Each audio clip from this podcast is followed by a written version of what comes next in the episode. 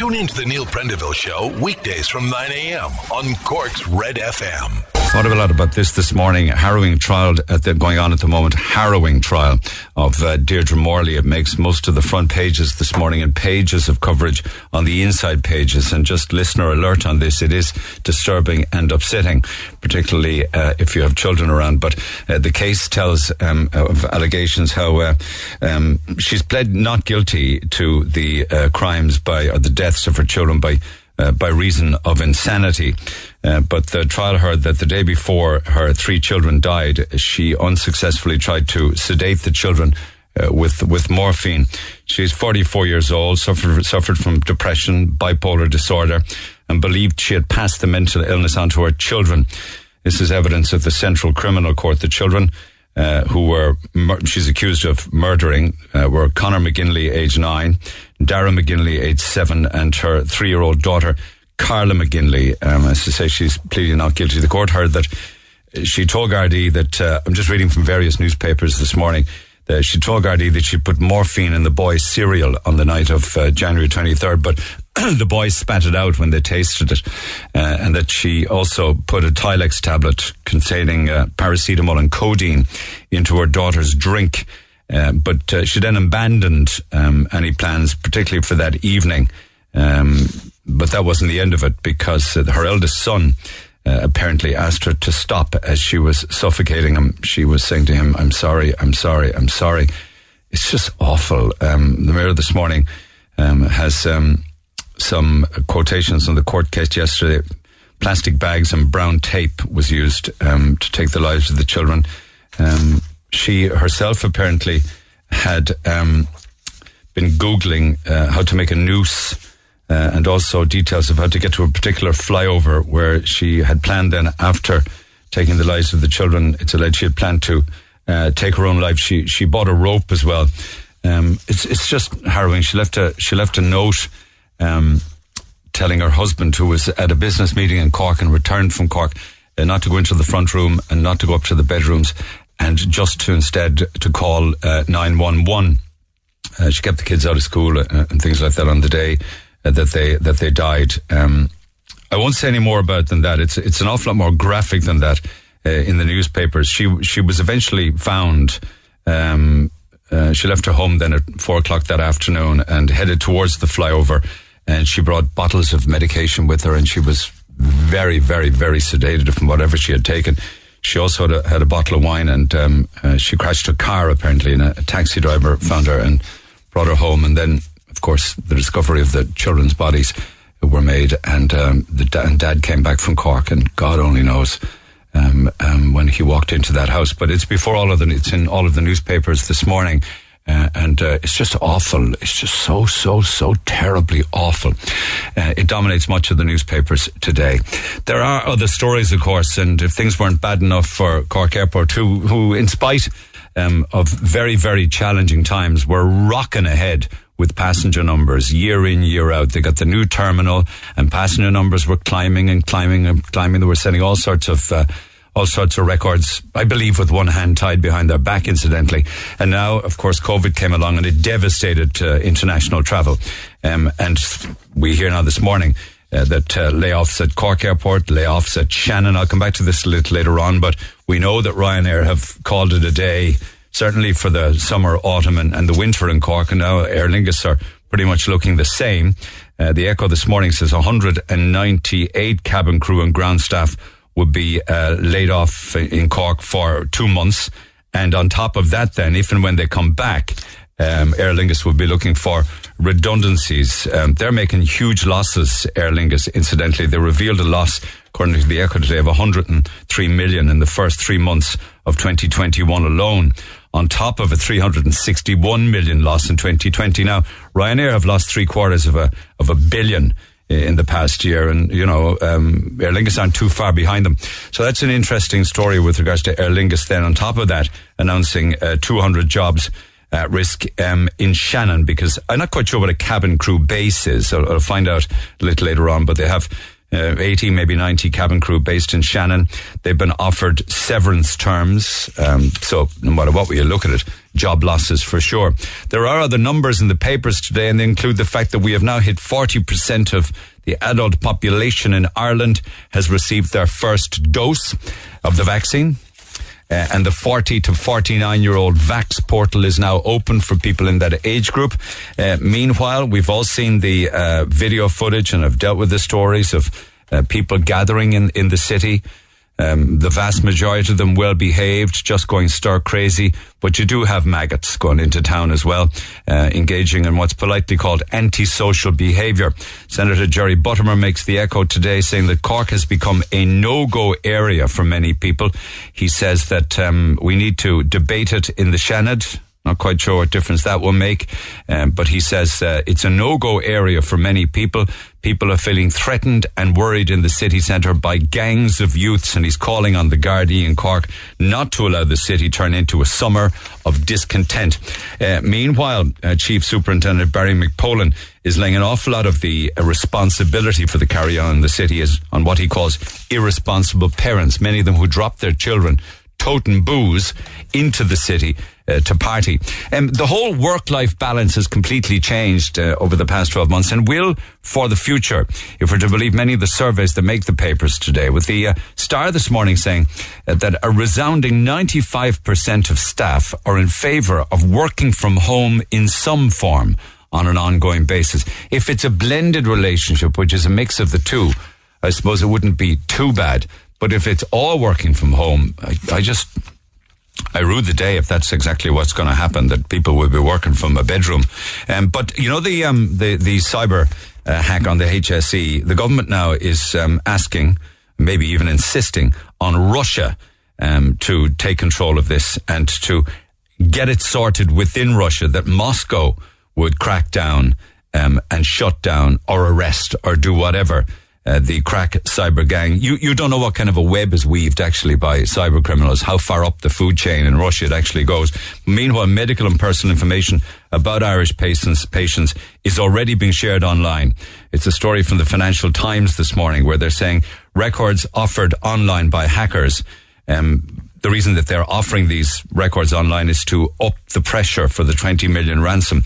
So what's up online now? Internal health service files, minutes of meetings, equipment purchase details, and correspondence with patients. And that's a story from the Financial Times this morning.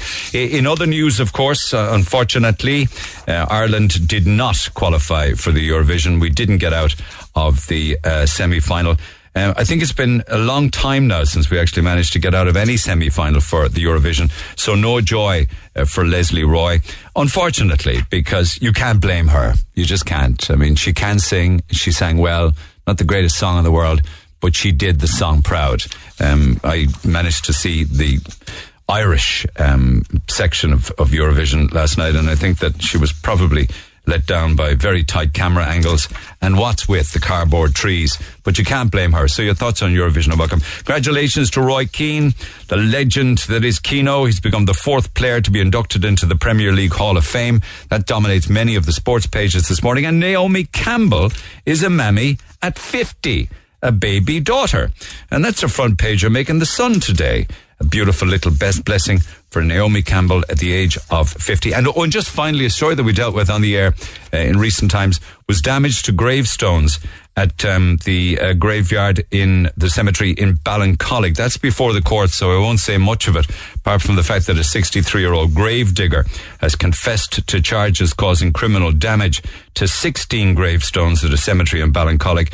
Medical reports now uh, are to be prepared of the accused. Indeed, the families of the graves and the gravestones will be given an opportunity to prepare a victim impact statement if they want to do so. The damage was two and a half grand, and when Pat McSweeney was asked, you know, what, what do you what do you make of all of these charges against? He says, I can't argue with that. He says, so that's before the court course. The Neil Prendeville Show. Lines open. Text 0868 104 106. Lot to do this morning. Some light and shade, uh, and the shade, of course, is uh, you know more bad news with regards to uh, Cork Airport and indeed Shannon staff within Aer Lingus.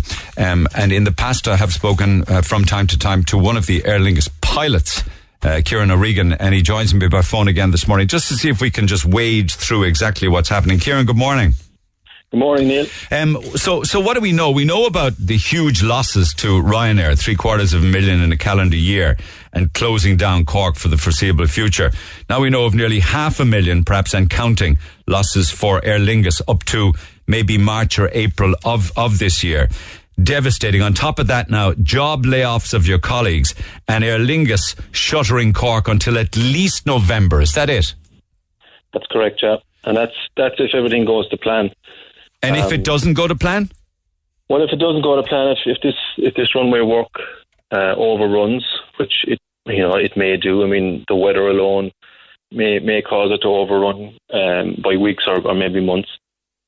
Um, we will then miss Christmas so there's lost revenue, but you know over the Christmas period, and the airline may not may may not decide to even have the base up running till maybe for maybe April next year, kind of going into Easter time next year. Okay, okay. So, so what kind of what kind of redundancies are we looking at now? Well, the, the numbers are haven't been officially announced yet. Um, our colleagues in in Shannon um, will be offered redundancy or a base transfer to, to Dublin. Um, for Cork, there's there's talks of maybe ten or twelve cabin crew may be affected in terms of uh, there might be a voluntary package announced um, for those, and the ground staff don't really know yet um, as to what uh, as to what exactly is going to happen. But there. the numbers for Cork are 138 crew members and 60 ground staff. They will temporarily be laid off. Does that mean when they're laid off, they get no money? Correct. They, they they get no money, um, and the funny thing about it is is they'll be laid off without pay. There's no real social welfare plan or or, or, or idea of what people are entitled to. Um, for example, if you if you're if you're a cabin crew member in in Cork, you're married, um, your husband is still working, uh, you will be means tested. So so essentially, you're your your income is, could be completely wiped out for, for at least three months. As I said, it may may be for longer. We've seen that with Shannon. That initially um, the employees in Shannon were told it was for three months, and now we see what what has happened there. There there is there is a, a concern that that may happen in Cork as well. Uh, there's no scheme or payment scheme available for, for people being left off for three months. But wouldn't the, would not even pop? No, because you know the way it's announced is it, it, it, it these layoffs are, are, coordinated with the runway closure, not because of COVID, but essentially. But that, that know, like we used to call that we used to call that casual casual staff in the past. They're not casual staff. No, they're, they're permanent staff. They're permanent, permanently employed by Aer Lingus and based out of Cork Airport. Um, and they're now being laid off for three months because of the runway closure. Does that include your good self? Uh, we are our situation is slightly different. We won't be flying out of Cork, um, but the decision we were told yesterday, and it may change, is that uh, pilots in Cork will be kept current. So we have to have we have to fly to be kept current. Uh, if we're not kept current, it takes uh, quite a considerable amount of time, and money to get us back yeah. to a stage where we have to fly again. Yeah, so where, where you can where you can fly with 24 hours notice, kind of thing. Where are you yeah. flying? Are you flying at the moment? I flew last Friday out of Cork to London and back, and that was my first flight this year. Um, and is it okay to ask you who was on board or what was on board that flight? Yeah, well, it was about 80 odd passengers leaving Cork to go to Heathrow, and about 70 odd came back. You, you, like and you don't know why they're traveling or whether they're you know going on holidays or business or whether they're essential. It's probably it's probably a mixture of, of everything. It's probably essential travel, business travel, and maybe you know people visiting family. Yeah, but there's only a trickle of flights out of Cork, isn't there? Yeah, yeah. There's, yeah. there's, there's very little. You know, you know. Basically, what we would be doing this time of year, you know, what we're doing a week, we would do before eleven o'clock in the morning you know, if you put it, that into perspective. I heard this morning the International Air Transport Association, perhaps you can tell us who they are. Um, they are going to be telling the, an Oireachtas committee today that quarantine measures need to be lifted. Lifted. Yeah. That to me is code for saying travel restrictions should be abandoned. Yeah, well, the government aren't are not going to go from the, the very, very tight restrictions. Now, in terms of restrictions, we have the tightest restrictions in the EU, uh, travel wise, and the government will not. There's not a hope. It doesn't matter who's telling them what. They're not going to go from 100% to zero. This will be a gradual uh, uh, unleashing of restrictions as time goes by. The government are being advised by by ourselves, um, by you know Ryanair, uh, members in, in Aer Lingus, IBEC. Uh, there's a steering committee that basically presented a, an aviation recovery plan to the Minister Ryan, the Minister for Transport, back in March, the 5th of March. That has been ignored. There's a report about antigen testing that has been commissioned by the Minister for Health. That has been ignored. There is an open border between the UK and Ireland, and mandatory hotel quarantining is is is kind of pointless because of that. That's also been ignored. And the government don't seem to have, they don't have a plan. They're, the cabinet met yesterday and decided that aviation wasn't important enough to talk about. So we're being ignored again. And we're seeing the consequences of all this. We're seeing, we're seeing, we saw it yesterday, and we continue to see it. Yeah, you know, with regards to the work on the airport and work on the runway, they're saying that that will cost the economy in Cork hundreds of millions of euro in lost commerce. You know, because of the closure of the, of the runway, and then others are suggesting that it was penny pinching by the Dublin Airport Authority to close it, that they could have kept it open, they could have even done it at night, they could have brought in lighting and everything. Do you think that this plan with regards to the runway work is good with regarding timing? And in, you know, when we come out of a pandemic and you would think that maybe September, October, the airport would be booming. I mean, do you think the timing is right? I think the timing is awful. I think I think maybe back three, four months ago, where this was kind of you know petered with, it would you probably say, yeah, look, it's it's you know it's there probably at that time there was probably no chance of any international travel. Now we see the vaccine vaccines are rolling out. The, the UK are, are, are really achieving a lot in terms of their vaccine. Um, vaccine they're flying again. Yeah, they're actually going yeah. on holidays. And the US. So our main our main uh, part of the world we fly to, and I have a lot of money coming out of this country for from to and from is, is the US and the UK. Now these two regions are really pouring forward their vaccine uh, systems. Now it's looking like that there will be a slight recovery in, in travel or relaxation of travel maybe in July and August. Now for Cork Airport, that's not going to be much good. No, it's it's kind of like you know for years when you know we have the long summers and nothing gets done, and then the first week when the kids are back to school, they start digging up the roads. It's kind of like that, isn't it? Yeah, it is, and it's it's, it's bad timing. And Look, the work has to be done, and whether you do it over three months or, or you know, the, the other option is to do it over maybe twelve months. But the but the, the restrictions then on, on airlines operating in and out of Cork Airport are extended for a longer period of time. So it's kind of it's six of one, half dozen of the other.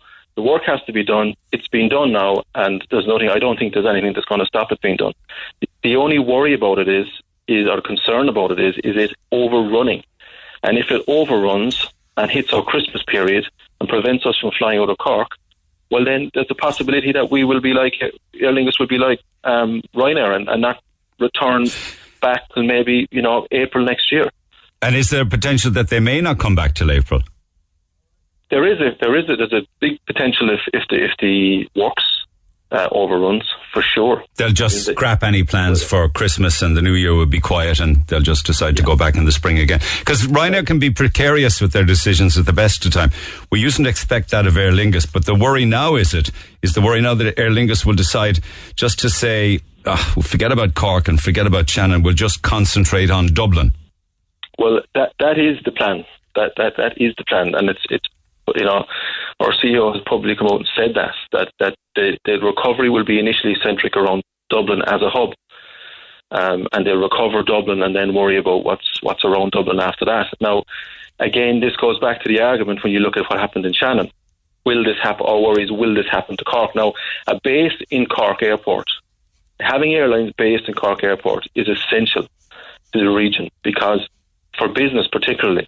And I'll give you an example if you were to go to, if you're a businessman or woman heading to London or Amsterdam or Paris for a business meeting, you would leave first thing in the morning. Now, you can leave first thing in the morning, any morning, uh, Monday to Friday, out of Cork and be disembarking an airplane before nine o'clock Yeah. in Heathrow. Yeah. You jump on a train and you're into central London into an office before ten o'clock, Yeah. and you you do your business. You can then arrive back at the airport, and and you, you can jump on a plane at two o'clock and come home. There's your there's your day's work done. Amazing. So that's essentially, and, and you can also leave Cork Airport at six o'clock in the morning, and and be on your way to anywhere in the world, you know, via Amsterdam, and and, and you can even go if you leave half seven in the morning uh, in the good times uh, out of London Heathrow, you can be on a flight out of Heathrow at, at about twelve o'clock, half past twelve, to Perth, Australia. So the connectivity that a base provides, and the business and the tourism that it provides, the region, like there's twelve thousand jobs connected to Cork Airport from the, around the Cork region, either indirectly or directly. So redundancies could be much higher then than the potential hundreds. In fact, it could be 500, 600 within aviation, perhaps, and those that work in Cork Airport, and then many more with ancillary Many, many more. Well, you look at B and B's, hotels, restaurants. You know, we bring in. I mean, I could go to work in the morning and, and do a, a double London pa- patron in the morning, and we could carry up to six hundred people uh, on that shift.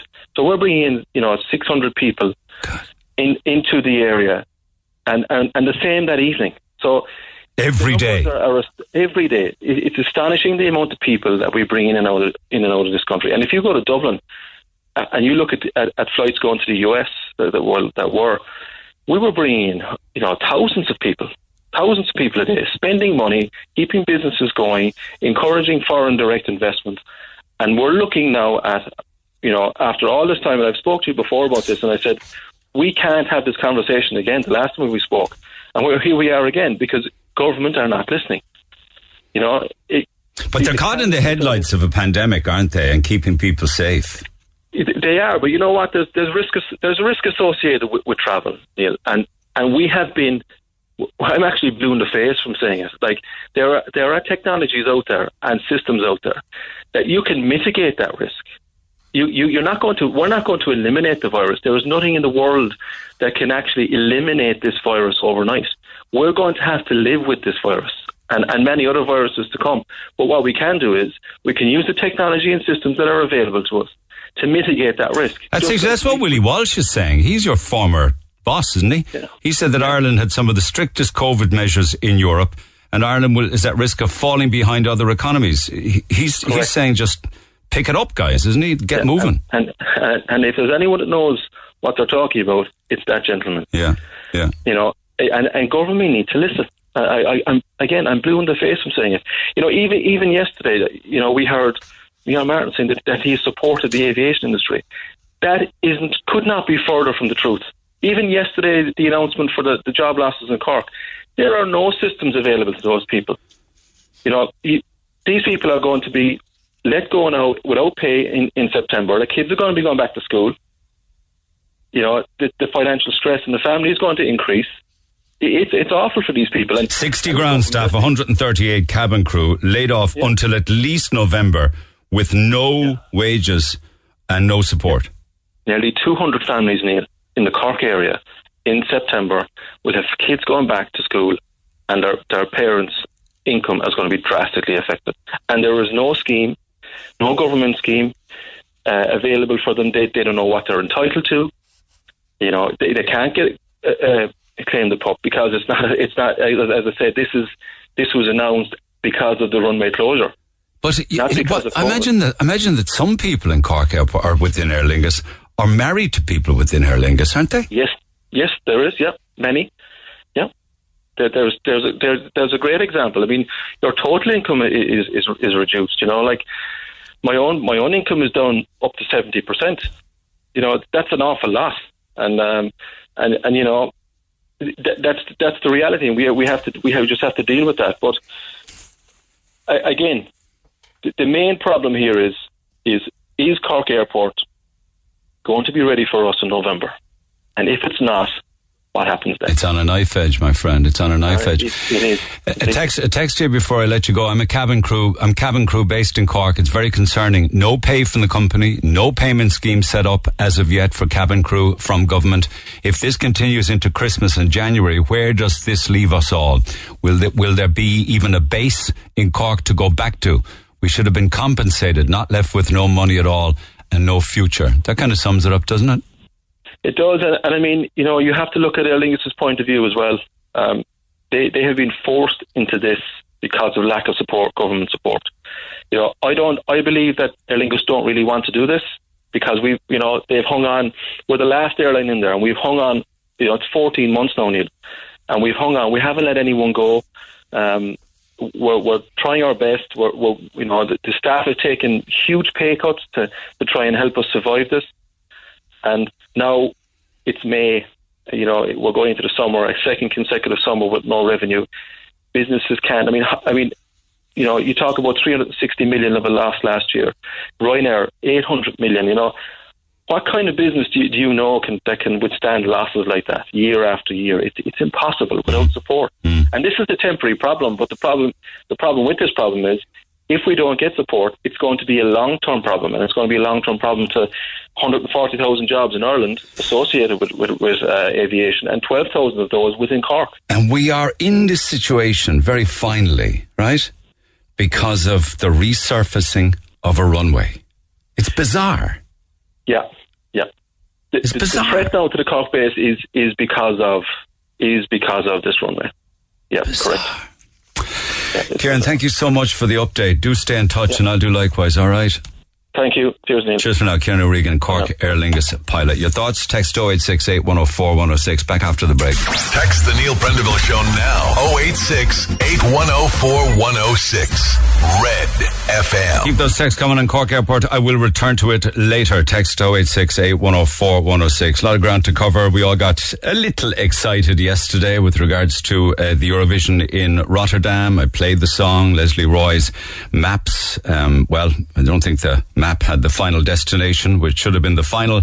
And uh, we have only qualified once now in the past eight years. Mind you, there is some positiveness. Even though we can't get into the finals anymore, we still hold the record as Eurovision's most successful nation. More wins than anybody else. I didn't get to do this yesterday.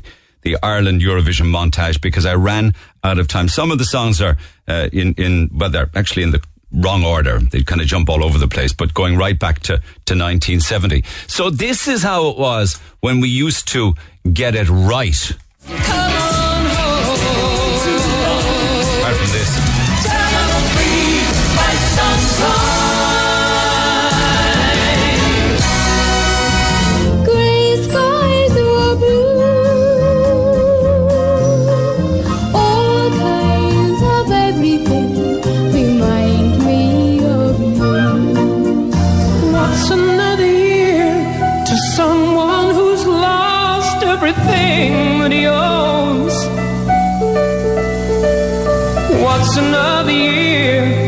Someone who's getting used to being alone?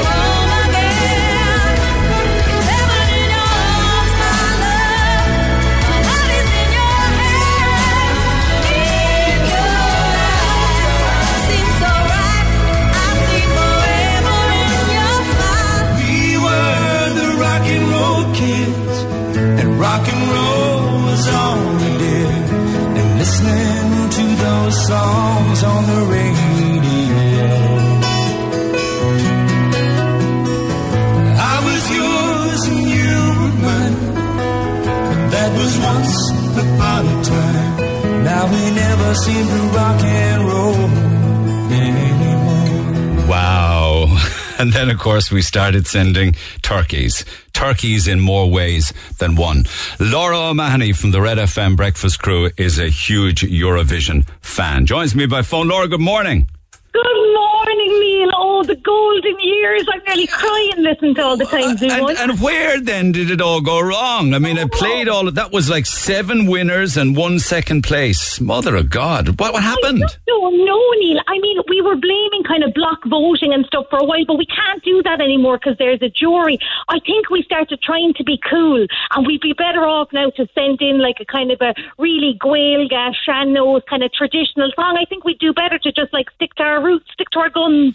Okay, what about? Hang on, let me just play this. Of course, everybody was on tenterhooked. I hooks, I, I think, hoping we would get into the final, and then this happened. There's only one spot left.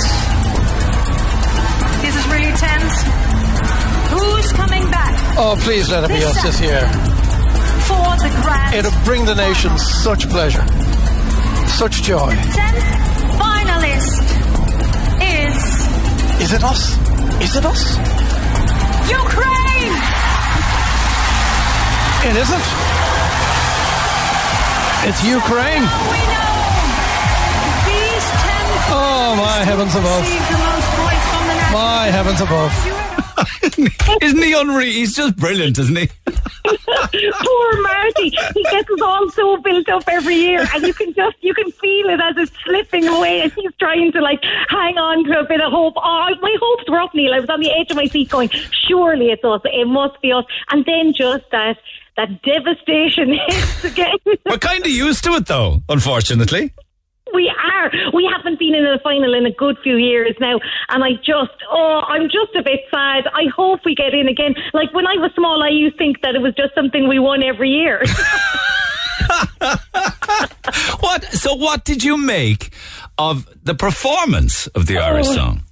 Look, Neil, I like that they tried something new and interesting, but I just thought they did all this graphics and they had poor Lesley running in the middle of these graphics and kind of shoving them to one side and interacting with them. And I just thought it looked like a bit of a mess. And I didn't think that she was super comfortable. And then she, she had no shoes on. And I, that was probably an artistic choice. But at the same time, I just thought, I think we're trying too hard. Did the I think we set look? Was that? Were they cardboard trees? They, I think it was a graphic. There was cardboard tree. She was running through a tunnel. She was running through the leaves of a book at one stage. It was just a bit. I had never seen that arrangement. The set looked like the set looked like a school pantomime. No disrespect to school pantomimes. It did. It looked like a kind of a, a transition year show or something that the lads had drawn. So no matter how hard she tried, the spectacle of Eurovision wasn't there. No, it wasn't. And like, I wonder would she have been better off just standing at a microphone? Like, there was just so much going on. I feel like she almost got lost. And it just, or it just fell flat at the at the last minute. I kind of felt sorry for her, to be honest. I think that RTE don't want us to win Eurovision because they haven't got the money to put it on. Yeah, there could be a bit of that. I can't believe it was in Mill Street. Like I was alive. Why didn't I go? I was obsessed with Eurovision. Mill Street would have been uh, Niamh Kavanagh. yes, I made. Oh, I know I didn't go, Neil. I made my communion on the day that Neil Kavanagh won. Oh, my God. I wouldn't have been able to head down. I love it. I love it. I love it. So um, that's the deal now. It's all over for yet another year. She must be devastated, Lesley. Yeah, I suppose it's just a bit embarrassing more than anything, but it's not over, Neil. Sorry, now I'm very dedicated to the Eurovision. I've now put all my eggs into the Ukraine's basket. I want the Ukraine to win now. I think they were ridiculous. And there was a fella on a recorder and two lads dancing with a ring light and a girl. And they beat us a recorder and a ring light. yeah, they, were amazing. So they're gone through to the they're gone through to the final now. But I'd say it'll be hard to beat Malta. She's got an absolute belter of a song. She's a young girl. She's only eighteen. She's got a good story. There's a lot of excitement left in the week, Neil. There's Thursday and Saturday now still to go. You know that some countries don't have to go into the semi final at all. All competing countries compete in one of the two semis, with the exception of the host countries. M- Yeah. Maybe you could explain that. The big five France, Germany, Italy, Spain, and the United Kingdom. They get an automatic berth in the final. Yes, they do. I believe it's a financial thing. I think they contribute to the staging of it. But I actually think it's a disadvantage because we don't really get to see their full song until the Saturday. And actually, Italy and France are both hotly tipped as favourites, but we won't see the full version of them till Saturday. So I think they're at a slight disadvantage, but they always get an automatic buy. And whoever, who, whatever country wins, they automatically go into the final as well. And who is it? Forgive me now. Who is it picks the Irish song? That is a bit of a mystery now uh, because there used to be Eurosong, there used to be Eurostar, there used to be a whole process that we. We voted on it, didn't we? Yeah, well, now we don't. The song just kind of magically, It used to be on the Late Late Show as well, but now we're kind of being presented the song as a fait accompli. And I'd like to go back to voting. I want to have my say, Neil. Yeah, well, we had maybe 12 finalists. They all performed and the public voted because ultimately, like, it's the public will decide.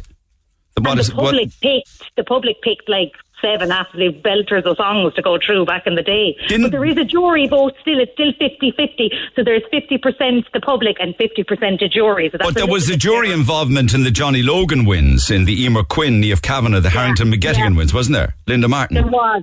Yeah, there was. And there still is. There still is a jury. So that's very exciting on Saturday night because somebody could be winning the public vote and then suddenly they add in the jury's result and the whole thing swaps. Oh, it's so exciting. very dramatic. I highly recommend just skipping to the voting, record it and fast forward to the voting. Our very own Eurovision nerd. that's me. so much so that you recently, I must share this on Instagram actually, you dressed up as an Israeli contestant, didn't you? I do. Conchita Wurst, she um she won. God, I don't think it was for Israel that she won. She ran with. Was it not Israel? No. What, I don't think so. No, too controversial, Neil. what was that? What was that gear? So that was last night. Myself and Sinead Quinlan, you know, from the from the Den. She and myself are Eurovision best friends. So we did an Instagram quiz last night testing who was the queen of the Eurovision. I actually came out successful on that one. Thursday night we're doing another one half an hour before the Eurovision. We're doing a cocktail making class. Sinead is going making Linda Martinis. and I'm making Johnny Slow Gin. You need to get out in the fresh air a bit more, I think. I know we need we need this lockdown to live. All right, Uh, okay. Well, we're open to suggestions for Saturday. We might do a duet or rock and roll kids or something. okay, people can follow you on your own Instagram on that, I'd imagine. Have a good day. Thanks for stopping by. Cheers. Lots of texts on this. Thank you to Laura O'Mahony from The Breakfast Show. Rock and Roll Kids, a classic. Uh, lots of people were voting yesterday, and that's why we played Rock and Roll Kids yesterday. It got the most votes, although others said Niamh Kavanagh's Eurovision song. Um, a lot of people said that too. Jedward, uh, with lipstick got a vote or two. In Your Eyes from Niamh Kavanagh. Johnny Logan's Hold Me Now. Rock and Roll Kids over and over again. There were some international votes yesterday as well on the program. Bucks Fizz, Making Your Mind Up got in there. Uh, but um, what else here? My favourite Eurovision song is to be The Euphoria by Loreen or Arcade by Duncan Laurence. There was never a chance they were going to be played. But here's an interesting one. Hallelujah from Milk and Honey. Won for Israel in 1979. Dustin was our best Eurovision candidate over the past decade, somebody texted. But by and large, the vast majority were for uh, um, Charlie McGettigan and uh, Paul Harrington and their Eurovision winner. Uh, lots of calls on this, incidentally, just from people who sat down and watched it. David, Good morning, Neil. well, you're a big Eurovision fan, have been for many, many years. What did you make of it? I think you called. Called. following the Eurovision in 1950, 65, 56 years, Neil. Mother of God. Mother of God. And um, as, as I said to you in the text, And has uh, it got steadily worse? Oh, uh, like well, since them, since all them them countries uh, in Russia were all them states were made countries like uh, uh, Herzegovina and Ukraine and Azerbaijan and all these in the last ten years have come in like it's completely it's all block voting for the last ten years. Or you see it, one Ukraine voting for Macedonia, Macedonia voted for Ukraine. It's it's but like the Irish song no less. I was when I sit down watching Eurovision, Neil. I I I I'd give each country max out of ten. And the first country to come on last night was Lithuania. Guys, did you see? Did you actually see the Eurovision? Last Not at all. Not if you were tearing my fingernails out, I wouldn't watch it. I watched the Irish one. What? I well, I, I believe there were, I, there's always a couple of good songs in there. That's the reason I watch it. And I heard Malta. I was told yesterday that Malta were probably more than likely 99% certain they're going to win it on Saturday night. And if they don't win it, there's something wrong. Now, um, there was I gave the first song Lithuania two out of ten. That was, I know, I'm singing in choirs, Neil, 50 years. And I, I know songs. I, I, I Ah, yeah, but singing in the choir is not, a- no disrespect but- to yeah, but I choirs. mean, it's I- not a Eurovision I, I, I like all types of music. I listen to the radio a lot. And I can tell a good song from a bad song. I gave it two out of ten. They, got, they qualified. Ru- uh, Russia qualified, but an absolutely um, ruthless song. Um, Azerbaijan, Ukraine, you, that, that lady spoke last about Ukraine. Like, Laura. Like it was like a teenager on about uh, after drinking ten cans of Red Bull, like she was like a, a lunatic. So you think it's all rigged, do you? All Ireland sang I Ireland. No, as you said about the about the graphics for Ireland, but like it's the, whatever about the graphics, Neil. It's it's about it's called the Eurovision Song Contest, and this song wasn't bad. It wasn't great, but certainly it should have been But one of the top. But it's all about the set now and the fireworks and the dragons and, you know, catching people's eye and stuff like that. That's what Eurovision put- is all about now.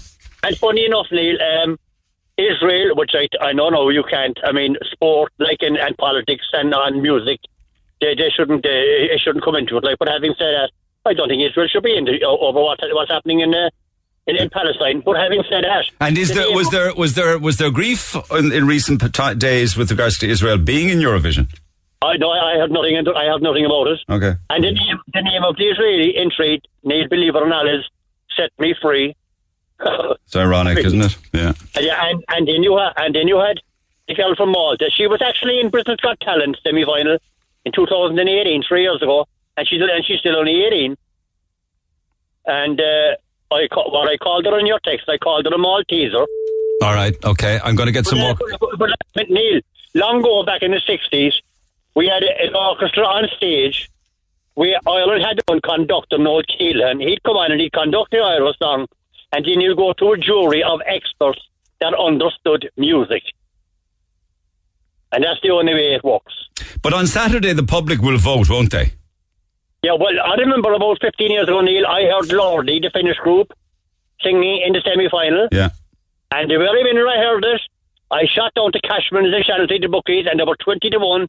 And I put a few pounds on them, and I went down again the next day, and they were gone down to 14 to 1, and I backed them again. And I kept backing them all for a couple of days. And I simply because uh, if I was a teenager, like, you know, mostly around Europe, it's all young people have parties and they watch Eurovision. Yeah. Uh, who do young people vote for? When I saw this band on stage, they were like status quo or something like that.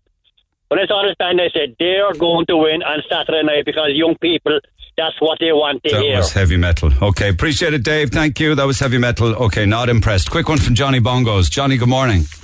Hello, Ni- Niall. How are you keeping? Another man with a musical background. So, your thoughts on last night?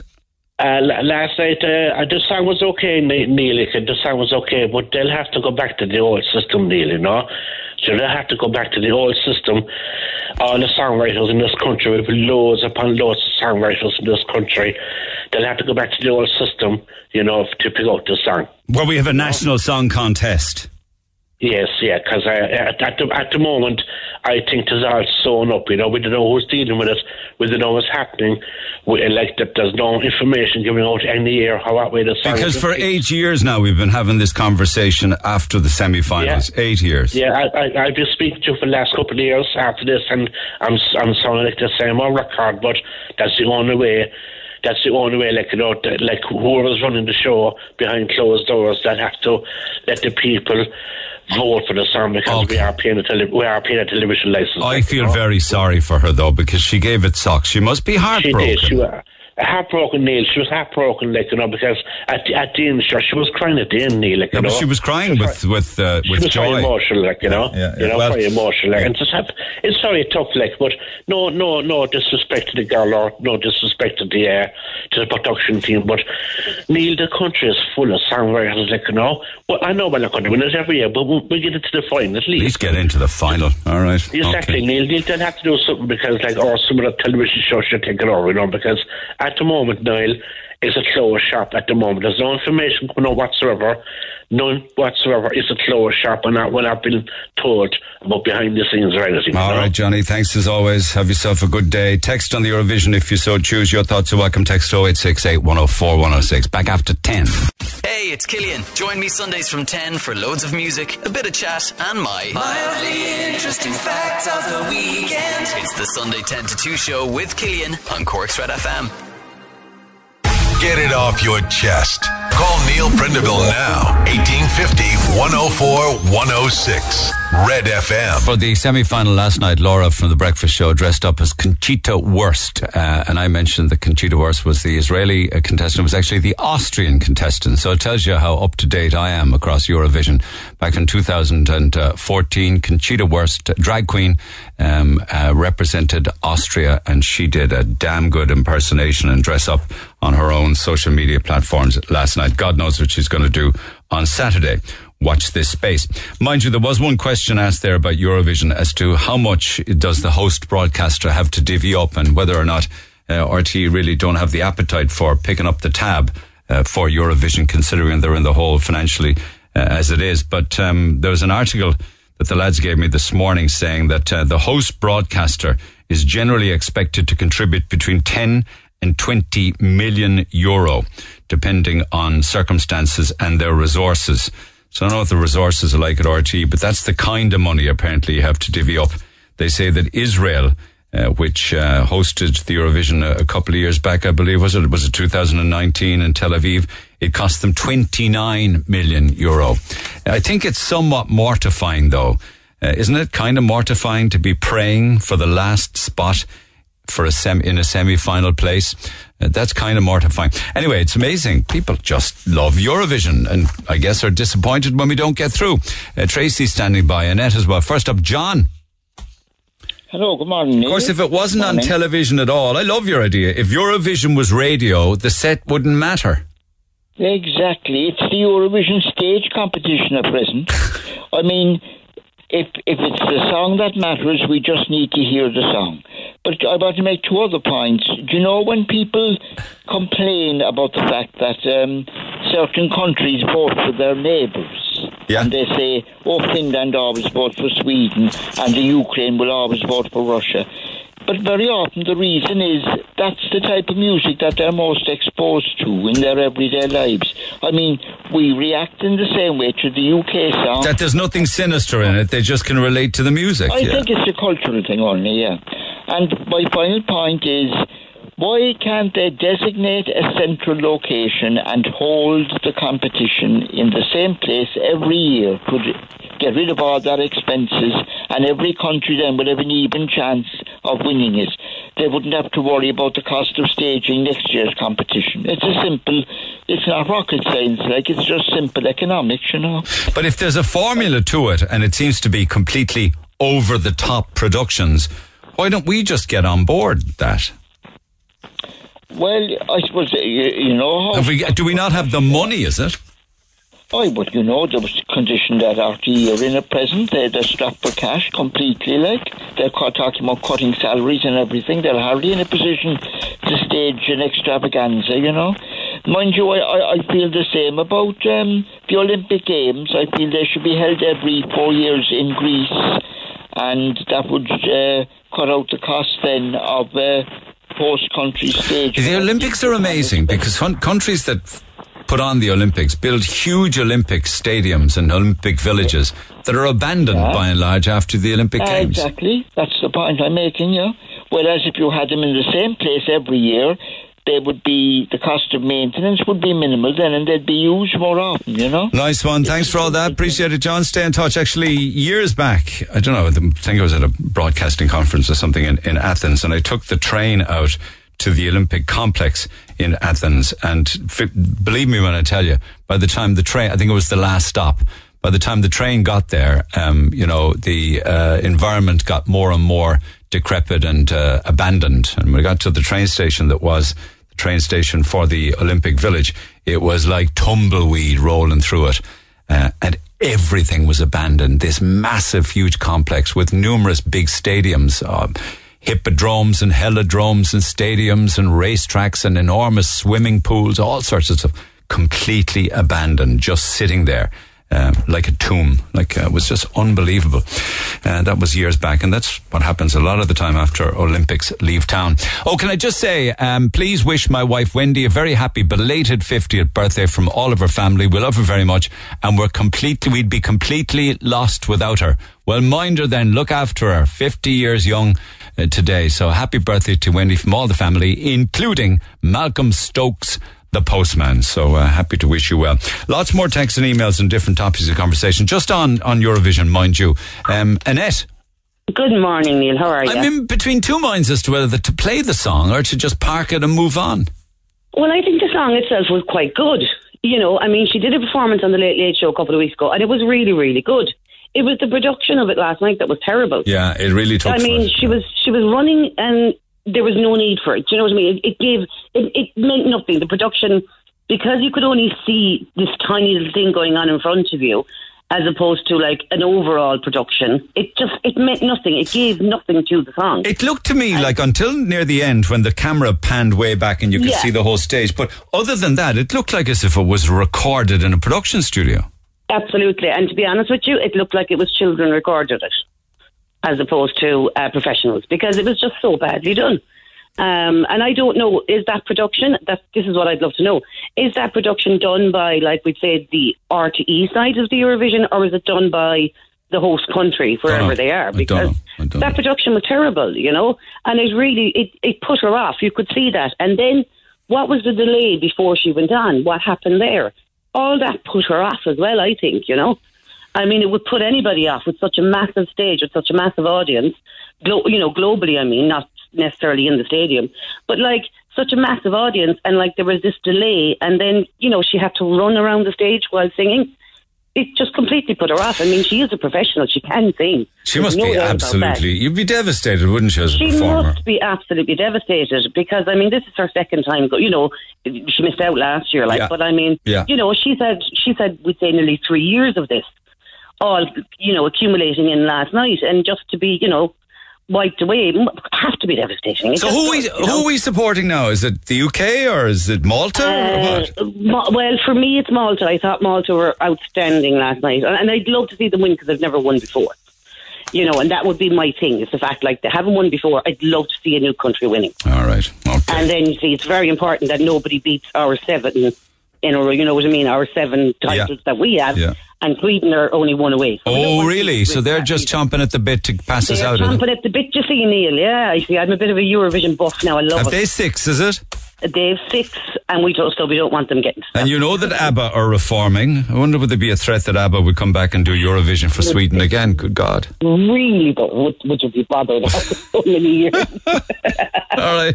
I think ABBA have done well enough. They don't need to go back to the Eurovision. Well, when I say they're reforming, they're releasing a single. As to whether that'll Mm. lead to a tour or concerts, I don't know. So what age are all of them now? Though are they? They're late sixties, are they? They'd be they'd be in their seventies now, so they would. Would they? I would think so. You see, like they're hardly going to go on tour at seventy plus, are they? Fleetwood Mac do. Although, having said that, now if they did, I must say, but that's probably first in line to buy a ticket. Cheers, Annette. Take care. All the best. Cheers. Um, with regards to Paul Trevaux's proposal that uh, pubs and restaurants sh- should all be allowed to open on June 2nd along with hotels, uh, we pitched that to all of the Cork TDs and uh, we got a few responses yesterday. Amongst them were two Sinn Féin responses, which was the same response. Obviously came from head office. Um, from uh, head office and was sent to uh, two Sinn Féin TDs on Leeside, and they sent me the same response. Um, and I mentioned that on air. One was from uh, Donnchadh O'Leary and the other uh, was from Pat Buckley, but it was the, the very same wording. With regards to Donnchadh and Pat's comments from Sinn, Féin, is it not better to have a party line uh, rather than receiving conflicting drip feeding information uh, from the government like we do. Stephen Donnelly saying one thing, Leo Varadkar saying something else, and Micheál Martin saying yet another. Is it a surprise that these, these TDs in Sinn Féin might have talked to each other and agreed an approach to answer so as not to send mixed messages? Just remember, the only TD I see doing any work for Cork people in my constituency is Donnchadh O'Leary. Let's not forget he topped the vote in Cork South Central. He was first to be elected. The Cork people did not want Micheál Martin. Micheál told us no, he would not go into government with Fine Gael, but he did. So the fact that Sinn Féin gave a good response and talked to each other on the matter, albeit a party statement. It was still a courteous response. You did not receive anything from the other three TDs, the ministers who were elected in Cork South Central, did you? I believe they were rec- they were elected on the fifth, sixth, and fourth, fifth, and sixth counts. You're absolutely right. I can't disagree with any of your numbers. Um, I was asking the TDs for their own personal opinions, however, not the opinions of the party. Uh, I did get one from Mick Barry, though, and it came in overnight. He says, I am not in favour of the proposal of Paul Trevaux that all restaurants and pubs should be allowed to open indoors on the 2nd of June. Uh, I would love to see the full reopening of the restaurant sector myself, he says. The thought of a pizza and a glass of gin in my favourite Italian restaurant is something that is very appealing to me after lockdown times. I'm in favour of reopening the restaurant and bars as soon as possible when it is safe. He says the premature opening of indoor dining was the big factor in the spike in the run up to Christmas. Politicians weren't strong enough to stand up to the lobbying groups in the restaurant industry. Um, and they weren't able to stand up to the popular mood. We must not make the same mistake again. Indoor dining is particularly dangerous when it comes to spreading the disease. So I think we should go with public health advice, read the restaurant sector and the bars. That from Mick Barry. So he's not in favour of it. Uh, he says that we should uh, go with public health advice. Um, I wonder would anybody give uh, Mick Barry advice that a glass of gin just just does not go with pizza. I mean, really, a, a pizza you need wine, don't you? Red wine or beer. Glass of gin and pizza, that's a new one on me. But thanks for the response all the same. Mick, appreciate it.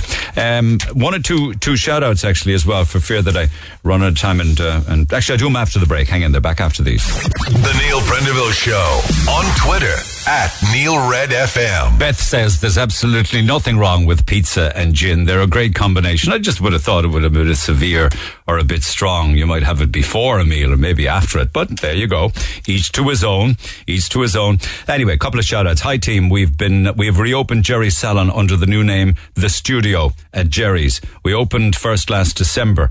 We wanted to email you to say if there's any deserving case that you were contacted about or need any help in the future, we'd be delighted if you'd consider us. We're always on hand to reach out and help. Kind regards, says Katie and the team at the studio at Jerry's. Thank you so much for that. Absolutely. I will bear that in mind and file it away. And you never know, we might come calling with somebody that might need your intervention. Would you please give a mention on your show and keep me anonymous? I just wanted to give a mention to the five or six firemen who came to the aid of an elderly man over the weekend. I was walking home from work Sunday night at the Opera House where I saw the fire engine stopped in the middle of the road. The firemen stopped all the traffic to help the old man to cross the road. They then headed off again into the sunset. I don't know if the man took a fall or not, but fair play to these men who stopped what they were doing, helped him across the road, and off they went again. Hats off. Great to see it. Thanks for sharing that. I love sharing those stories. Can you please thank the taxi driver that helped us yesterday, stopped and gave us plastic bags after our pennies bags melted in the rain. Pennies bags melt in the rain. And our haul of goodies went all over the road. It was about 8.30 last night on the side street by Dunnes Stores on Patrick Street. Whoever that taxi driver was, d wants to say thank you. So that's great. Massive response to scams yesterday and also a super response to people sending the wrong texts. I'm happy to say I've taken delivery of, I think, an extra 10, is it? An extra 10 large pizza vouchers from Oak Fire Pizza. Very good to us. And we will be distributing those to the best, best texts and best calls. Uh, hopefully we'll get it finished today. It really will depend on the amount of calls and texts we're getting on it. We're talking about you sending a text to the wrong person. And there's some mortifying stories, both by text and by call. Um, what's this here? I've got another clip here of Ireland winning the most exciting way possible. It's the moment that Niamh Kavanagh won in Mill Street, the most exciting end to a contest. Going into the last set of results, both the UK and Ireland could win. And it all depended on who got the 12 points. Uh, this is Terry Wogan's commentary for the BBC. So excuse the use, the, excuse the use of the word us uh, when uh, Terry Wogan is referring to uh, the winners, whether UK or Ireland, in the commentary. Have a listen to this. If Malta Thank you very much. give us the 12 Now, and give Ireland the 1, it's a draw. Good evening, Ralph Street, St. Julian's, Malta calling. I think Good they did this deliberately. This We're is the very glad to hear cliffhanger. Closest one for years. We have a vote of the Maltese jury. Greece, six points. Greece, The six fingernails in this crowd have been chewed to the quick. six points. Italy, seven points. Italy, seven points. Italy, sept points. Spain, eight points. Spain, oh eight Oh points. Oh my God, as well. There's only two more sets of points huit to go. Who's going to get the 10? Who's going to get it? Luxembourg, Luxembourg. Oh, there we go. Luxembourg, 10 points. Luxembourg, 10 points. Okay, okay. and finally, Ireland. Oh, that's it. It could have gone to us. It could have gone to the UK. It went to Ireland. The 12 points had gone to the UK, UK would have won by one point. Exactly the same result as last year. Ireland in first place, the United Kingdom in second place. He sounds very happy about that, doesn't he? Not. Wonder how Terry Wogan really felt, though, being an Irishman and being from County Limerick, but having to wear the other coat, if you like. But that was Millstreet back in the day. Will we ever have those days again? Who knows? Okay, to uh, to text. Let's get stuck into calls and uh, drive on. Helen standing up, standing by. Brian's up first. Brian, Neil, how? I love this. This certainly is the running for a pizza. Go on. I'm definitely getting the pizza out of this. so basically, I was saying it uh, to Brenda yesterday. So my old man used to go for pints, you know, with his buddy.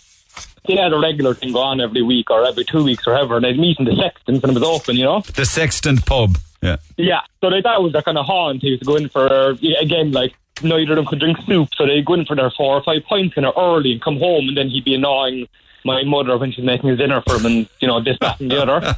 so anyway, he kind of he thought he was a gas man. He to always text his buddy, "I'll I'll give him both anonymous now in case it comes back to bite me." And um, he used to text anyway saying, you know. He thought he was a gas man saying he's text his buddy saying sex at four question mark. Sex at four. Sex at four. Question so like four mark. o'clock in the sex, and then he thought he was a gas man saying sex at four, and he'd be showing my mother this, and she'd be kind of saying, Jesus Christ, this fella is he's beyond help at this stage. So anyway, he was kind of he had no text back off his buddy after a while, and he realised he got another text back off his sister of his older buddy.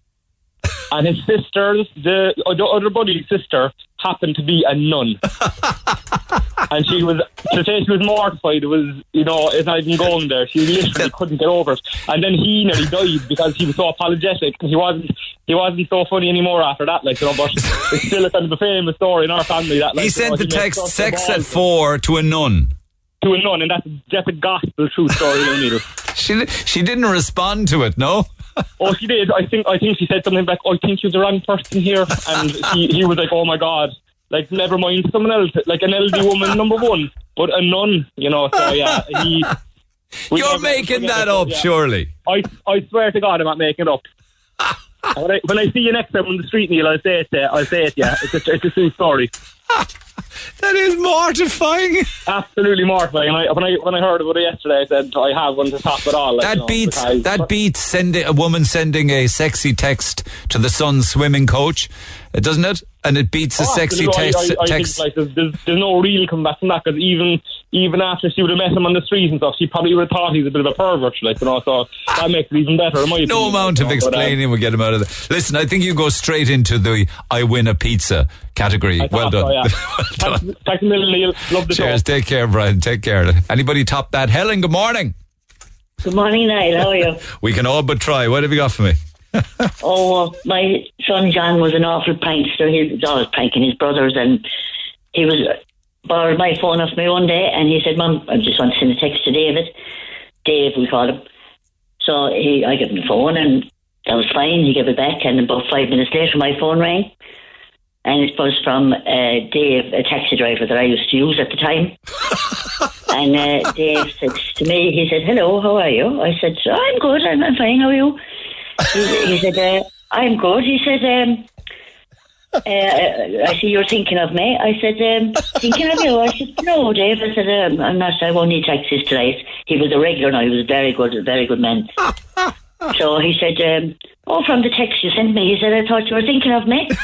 so I said, God. I said, I, I, sorry, Dave, I didn't text you at all. So with that, uh, he said, "Have a look at your phone." So I hung up and I had a look at my phone. Hadn't my son text his brother Dave, "How's your Willie?" and sent it to Dave, the taxi driver, by mistake. From your from My, from my phone.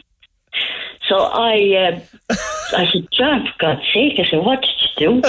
He said, I sent it to Dave. I said, you didn't, you sent it to Dave D. I said, God, I ring Dave. I, I rang Dave back. What did you say? I, I said, I have no interest in your Willie. I said that was my son messing with my phone, and he to you by mistake. He's messing with his brother. I telling you, I, I, Uh, yeah, I- but did Dave, the taxi driver, believe you though? He did. I think he did because we actually knew each other well. You know, we were. He was a, a regular taxi driver for the job. Oh, when for God's sake. So you met him subsequent to that, did you? I did. I did. I did, and all was well. But I could, couldn't look him in the eye for a long time. No disrespect to him now, but I kind of, from the story you told me, he sounded kind of half interested, didn't he? I, maybe he was. Maybe he was. Back in the day, I wasn't bad. Let that be a compliment to you, though. I take it as a compliment. This was cringe at the time, and I tell you, I, it, I love it. Hang it. to get over it. Hang in there. Let's see what happens throughout the course of the morning. That's a super, super one, though. It's right up there, without a doubt. Well done. Well done. Thank you. Thanks for that. you. A lot of texts as well.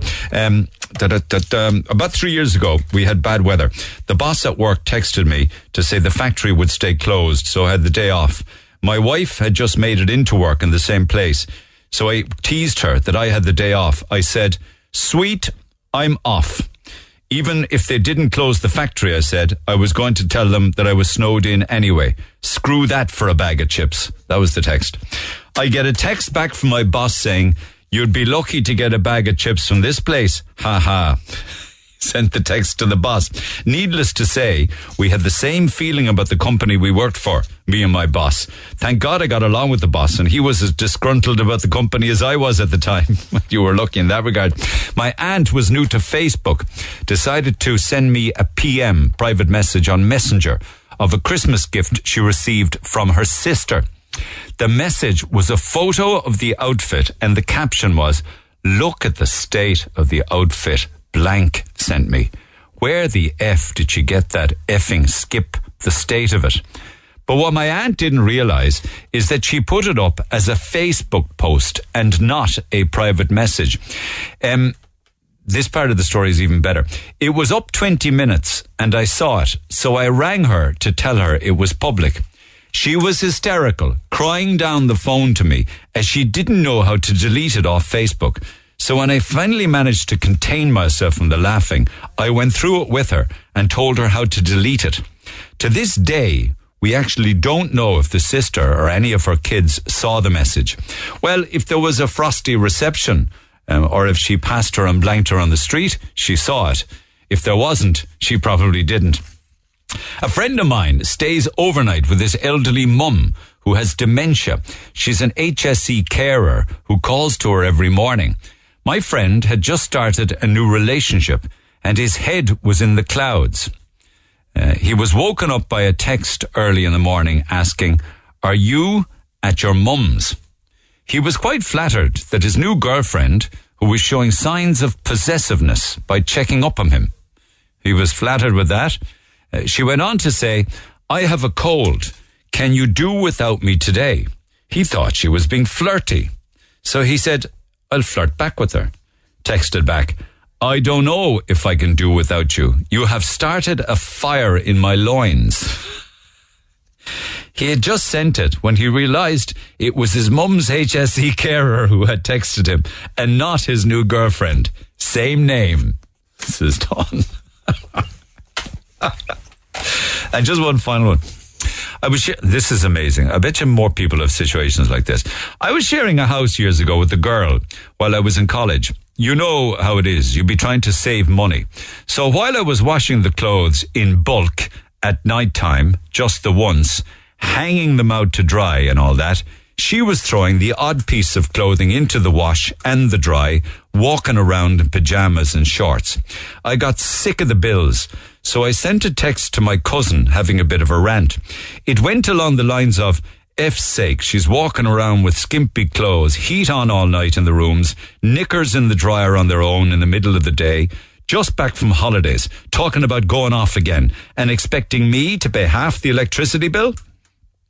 Lo and behold, she had the same name as my cousin, and I sent the text to her by mistake. All I heard after the text was sent was the thumping down the stairs, the whipping out of the knickers from the hairdryer, and thumping back upstairs. We had all picture no sound for the entire day. I went off to the college library the next morning. When I arrived home later, there was a note with the bill, her share, plus some extra money covering the drying of the knickers. No more, no more was said, and the house share worked out very well after that. Well, I think I, and perhaps you, were quite glad that you sent the text because everything worked out in the end. Meanwhile, Claire, good morning. Hiya, how are you? Okay, a house share in college. Yeah, yeah. What what was it what was it like when, you know, you came back and saw the money, the bill and everything sorted? It was very funny, to be honest. Um, yeah, I was delighted to, to get a bit extra, I suppose. Um, Was it really I- just I one guess- pair of knickers in the washing machine? Yeah, well, very very few items would go on every now and again. Like, She had Yeah. she had no comprehension of how much that was costing like. I guess not. No, it di- didn't seem to bother her. Um, and when you're when you're in college and you're trying to save every bit, I suppose.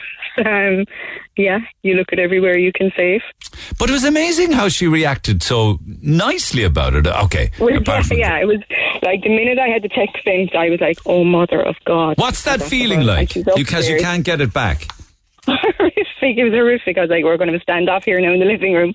But um, no, like that, I could hear the bedroom door open and she stormed down the stairs into the utility room with the stuff out of the dryer and uh, back upstairs. I was like, okay, we won't be having an argument here now over this. That's fair enough. It was never mentioned, And, was it um, afterwards? And it was never mentioned afterwards, no. And we had a great house share, got on great. Um, yeah, it was a good old crack after, yeah. Did you do separate washings and separate dryings? Ah, yeah, yeah, yeah. For fear of confusing things, is it? I guess not. I suppose we were just two independent women, and I did mine, she did her own. Yeah. And did you stay together for long after that? Oh yeah, we were a few months in the house together after that. Yeah, yeah. Fantastic. Great story. I know. Would you be in favour of a delete button then in tweet uh, for, from well you can with WhatsApp. Well, yeah, I was say laughing there at that one about the the Facebook post. I said that lady would definitely want to pay the what's what's the there's a there's a, a new thing out there. I heard it on yesterday. Well, I suppose on Twitter it would of be euro a month. Yeah, two ninety nine. On your on Twitter it probably would be something like a detweet button. But um Yeah, yeah, yeah. because because I, I can imagine the panic. I've had that panic. If even if you put something up and it's spelt wrong, you know. Yeah, yeah. Do you know what I mean? Like and, and you, Ah, yeah, yeah, yeah. I know. it- Like it was. I suppose in the moment, yeah, it was like two second heart attack. But then it was like, grand. She's gone back upstairs. We'll be saying nothing about that. Like I do know people who have put up photographs on, on Instagram and what have you, thinking they were sending them private and they were actually public and they went to bed that night not knowing it. I mean, it must have been Yeah, yeah. mortifying for them. You know, private personal Imagine. photographs. Imagine that. I can imagine it. Yeah. I Anyway. like to think I put hundred percent thought into any of my posts anyway. well done. Well done. Stay listening. Thanks for sharing. Dawn, good morning. Hi, Neil. Hi. Um, this is the one with regards to the um, loin, Yeah. um, the fire in the loins, is it? yeah, yeah, that's right. Yeah, um, yeah. This friend of mine. I mean, he's he's mid sixties, and he's so good to stay with his mum. Um, he stays with her weeknights, and he just had an amazing weekend with a new girlfriend. Head in the clouds. Get got woken up early in the morning with by text. The first two letters of um, of the two girls' names Were the are same. are the same, by the way. But anyway, he gets woken up by a message. Um, are you at your mum's house? So he thought, oh, this is great. Looks great for the relationship. She's she wants to know where I am. Oh, um, Why would you know, anybody think possessiveness is a good sign in a relationship, incidentally? Well, when you when you're a bit insecure in a new relationship, you don't know how the person's thinking, and and to him, it was a sign that she was serious about. You're right. It is. It is nice. It's complimentary. It is, yeah. Yeah, Yeah. yeah. What So, um, so of course he was all excited, and um, well, she said, um, "Can you do without me? I've got a cold." So, so he said, "Oh, I don't know about that. Um, if I could do without you." You started a fire in my loins, and he went on to say a few more things. Oh, did he? What else did he say? He said, he said, I, um, he said, I'm hard. Just thinking. Ah, no, that's too much. That's too yeah. much. I wish I hadn't asked that question. I know. I, I wondered why you did. And um, so, and there, there was just a a, silence after that. It was when there was no return text. he checked, and he saw it was actually the carer who actually happens to be um, a young and very attractive girl. Which to make matters worse. Oh, but she, I mean, seriously though, she could have been quite upset by that.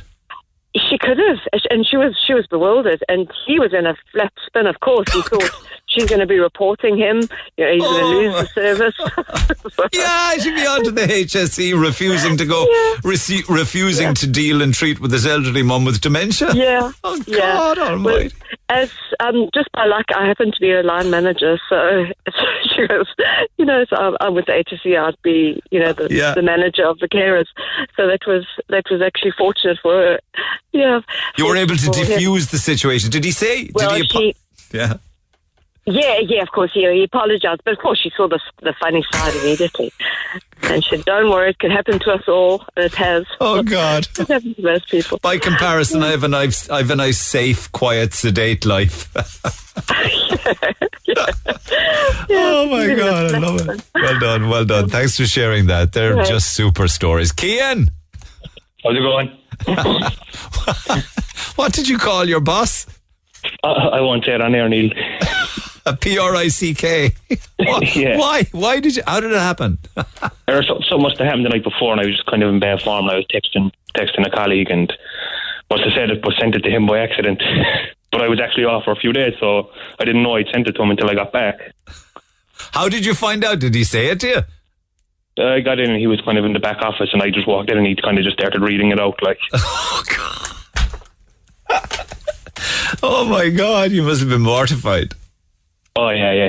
it was kind of hard, you know. It was. We got over it. But why would you call him that name if you also say he was actually a lovely man? Poor misfortune. it was just one of those days, you know. How did you make the mistake? I don't know. I don't know. It was one of the old phones, and what you know, once you click it, it's gone. Like it was. Was Jesus about ten years ago? Oh my God! Are you ultra cautious ever since then? Oh yeah, I'm double checking up and down, and Oh man, I've just got so many of these stories to share. Yours amongst them. Appreciate that. Thanks for that. Take care. Cheers. Cheers. There's another one for you. Um, I had a friend of mine who always rang me when he knew I was in the bookies to do a bet for him, right? So you'd be in the bookies and the buddy would ring then. I'll put on a bet for me there, blah, blah, blah. When the bet won, I always paid him. But when the bet lost, he always forgot to pay me. One day, after putting on yet another bet for him, I texted another one of my friends saying this. You won't believe this. That other miserable bollocks is after catching me for yet another bet. He wouldn't stop ringing me until I eventually had to answer. The only reason I answered this time is because his sister's coming out with us tonight and I'm going to chance my arm with her. Send text. I actually sent it to my skinflint friend. Uh, we never went out that night, and he texted me back saying his sister wouldn't touch me with a barge pole, and she thought I was a total ass. On the plus side, he stopped ringing me to do the bets for him. Love the show, says Declan. And a very final one ahead of the break. I have a story for you. Back in 2006, I was getting married. And of course, I was out having a few with the lads. So it was late at night, maybe around one, perhaps two in the morning, when I decided to ring my wife to be. But unknowingly, to me, I rang the priest instead and went on to ask him, could you pick me up from the pub? It was a bit awkward when we had to meet and he eventually married us, but he never said anything. In fairness to him. Back after the break, more calls on the way. Talk to Neil Prendeville now. 1851 04106. Red FM. Okay, so there's one thing inadvertently sending the wrong text to the wrong person, but what if you're on the receiving end, you know, where you get in touch with me because you got a text? On the subject of the wrong text, it wasn't me that sent the text, but I was on the receiving end of one. The guy that sent it to me was married with children, and the text I got off him was, I think about you all the time too, babe. Three exclamation marks. I knew from this text it was his bit on the side and not for me. I didn't reply back. In fact, I didn't want to be, I I didn't want to be involved at all. But that evening I was at home and I got a phone call from the adulterer, let us call him. He said, Today, uh, did you get a text off my phone? So I played dumb and said, No.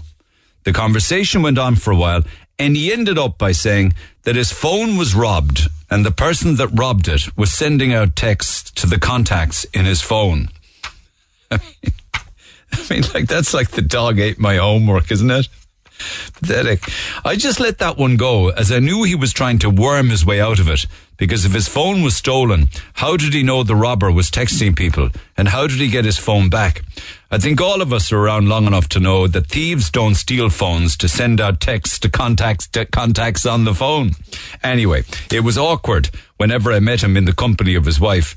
Please keep my details private as you're so popular, you never know who might be listening. I certainly will, but thank you for sharing. Back to the phone lines we go. Celine. Hi Neil, how are you? In fact, you thought earlier on that somebody else was coming on to tell I the story about, about you. Palpitations inside in the kitchen. Palpitations. So no, nobody, nobody shopped you, so you can shop yourself. yeah, I was I was um, seeing a counsellor. Her name was Helen from for bereavement after my mother passed, and in 2007. So we were going through the weeks of it, and it was grand, bawling my eyes out as you know, as part of it all. And I text her one um, weekend to tell her that I wouldn't be there, wouldn't be able to make it on the Monday. So I text, um, I, which I thought I text, "Hi Helen, won't be won't be able to make it on Monday." So when she te- when I got a text back, beep beep, I looked at my phone, and next minute I saw that I sent, "Hi whore, won't be there Monday. Sorry." I I I didn't know how I was going to face her because I was so embarrassed. I was saying, "Mother God, what am I going to do?" So I text her, apologising first, a protective text. I'm so sorry.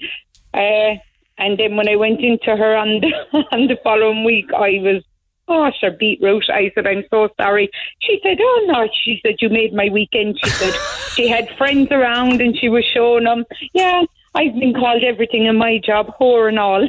but would predictive would predictive text change Helen to whore? Oh, Jesus, I don't know how it came, but I, I called her a whore anyway. It wasn't that you had clumsy thumbs or anything, no? I mean, Yeah, probably too. My thumbs are probably too fat for the phone. predictive text actually should be outlawed and banned because it makes I all sorts of. it was. You know, when I type the word T H E, it comes up on the phone as T G E. I mean, that's what's that Oh, about? Jesus. I don't know what I did, but it ended up high whore anyway. Oh, Can I, God, can, I can I just, uh, I mean, I don't mean to pry, but did you find the bereavement counselling helpful? Uh, to be really honest, no. It was just someone there that I could chat to. But maybe that, maybe that was the benefit. Maybe so, yeah, because the rest of my family were going through the same thing. So, like, you can't be offloading your feelings on them when they have the same feelings. Like, do you know what I mean? Yeah. So it's Yeah. talking, it's talking it through Yeah, without burdening yeah. family. Yeah, yeah, exactly. Do you know? But like, as for anything else, I suppose, like, I suppose it's just to have someone to talk to and just someone to listen, isn't it? Really, like, I know, and you know, Yeah. it, it it takes time, doesn't it? It's time, does. really. It It's just, does. it's pain and loneliness and anguish and disbelief. and the longing, you know, and, you know, yeah, you just want that person, you know. Yeah, I know. exactly. I know. I know. Are you in a better place now? Oh, way better placed. You know, I know that, like, you know, we all have to go through stages of grief and what have you, but, like, at the end of the day, those people that loved you that have passed wouldn't want you to be crying and lamenting and feeling sorry for yourself. Do you know, they'd want you to be happy and go lucky, like, and Yeah. get on with your life. I, re- I read You a know? beautiful piece in the in the Financial Times on Saturday. Um, it was a column piece of a, a man. I imagine he probably is in his perhaps his fifties now at this stage, but he was talking about the beauty, the beautifulness of his father dying at home in bed, surrounded by his family, as opposed to dying hooked up to machines in a hospital. He said it Yeah. made he said it made his father's passing much e- easier in many regards. You know, it was because Yeah. because he was home for all. They they saw all of the different stages of their dad getting weaker and whatever. It was a beautifully written Yeah. piece. I'm probably not doing it justice, but I just thought it was gorgeously written. That he Yeah, actually I- he, he was saying just finally he was saying that he he had a better understanding of embracing death because of it and not being afraid of it after that experience. You know, it was beautifully Yeah, written. I felt my dad was gone beforehand. I felt, um, do you know, I saw two different sides of a sudden death and a, a sick, someone sick in hospital death. You know, Yeah. which I had experience of both. Yeah. But I did, I did find the sudden death very much harder to deal with. Obviously, I know. but I felt like, you know, it was easier to let my mum go when I knew my father was gone ahead, so he'd be waiting for to I mind her, like yeah, you know. yeah, yeah, yeah. Yeah. And that is the case. They are together. That is, of course. That's it, exactly, exactly. Listen, you know, it's, it's lovely talking to you, Celine. you Thank you too, so much. Neil. Enjoyed your show every day. Mind Take yourself. care. Cheers. Um. I'll come back to it after 11, so I will. I promise you that. But be very careful of uh, text messages that you're getting. I mean, I know of the funny ones, but there's also the scam ones, and there's a lot of them knocking around, and they're changing all of the time. I told you how, the, talking to Anne on the air yesterday, and she was explaining how, you know, she was getting messages from scammers, but they were coming up in the thread of texts from her legitimate bank texts. Uh, attached is a screenshot of a text I received only this morning, alleging to be from welfare. I believe this is a scam. See how overdue is spelt in the email address. Uh, also, my phone security software triggered and quarantined the message. Might be worth warning people about this, says Patrick. Thank you for that. And it is a text that says urgent. According to the new ease of COVID 19, which is grammatically incorrect, incidentally, according to the new ease of COVID 19 restriction, full stop. You are qualified for 250 euro weekly PUP benefit. Tap here to apply ovrdewelfare.life. I mean, that is just screaming and screaming scam uh, on loads of different levels, loads of different levels. Um, and clearly, that's a scam that's coming out, from, coming in from overseas, or indeed from someone who doesn't speak English as a first language. Hey, it's Kira. Tune in to Saturday Breakfast on Red FM from 7 a.m. and wake up your weekend with music, chat, and all that's happening in Cork. That's Saturday Breakfast on Red FM with me, Kira Revens. Officially Ireland's music station of the year. This is Cork's Red FM. Ah, we had some great chats yesterday with Dennis Coffey. We covered so much ground of nostalgia and his rearing and his growing up in the city and all of the characters that he met. It was a lot of fun. At one stage, he was saying that he did part time work in uh, the Munster Arcade and loved working there and all of the characters and the people that he worked with. Prompted uh, a lovely email, actually. I was listening to your show yesterday when you mentioned Cash's and the memories came flowing back to me of my time when I worked after school and summer holidays there.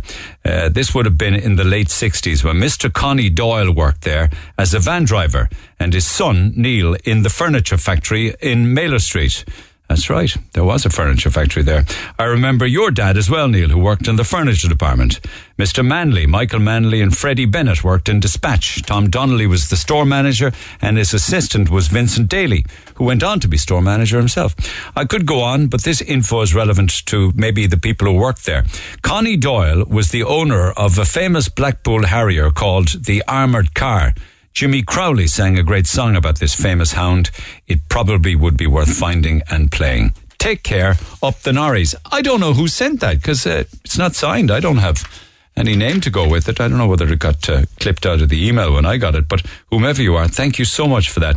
Connie Doyle, then, because I recall in the 70s, he was the manager in the dispatch, so he probably moved from the vans into the dispatch itself. But he's a lovely man, very big, big man, brilliantly built, big, tall man, broad shoulders, uh, white hair, but a real character and a very, very kind man, as I remember him, because I went in as a small little fellow. He was very kind to me. Uh, you know, really considerate, a young fellow just starting off, first part-time job, that kind of thing.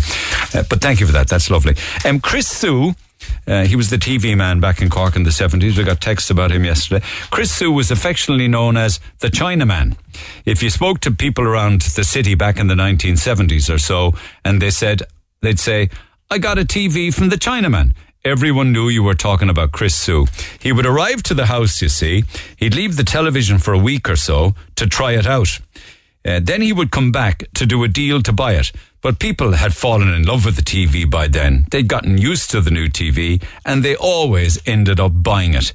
If my memory is correct, he was one of the first people to bring remote controlled televisions to Cork. And meters as well, I think. Chris Sue was the man behind the TV meter where you put the money in. Corkonians of yesterday were so naive when it came to such newfangled contraptions as television.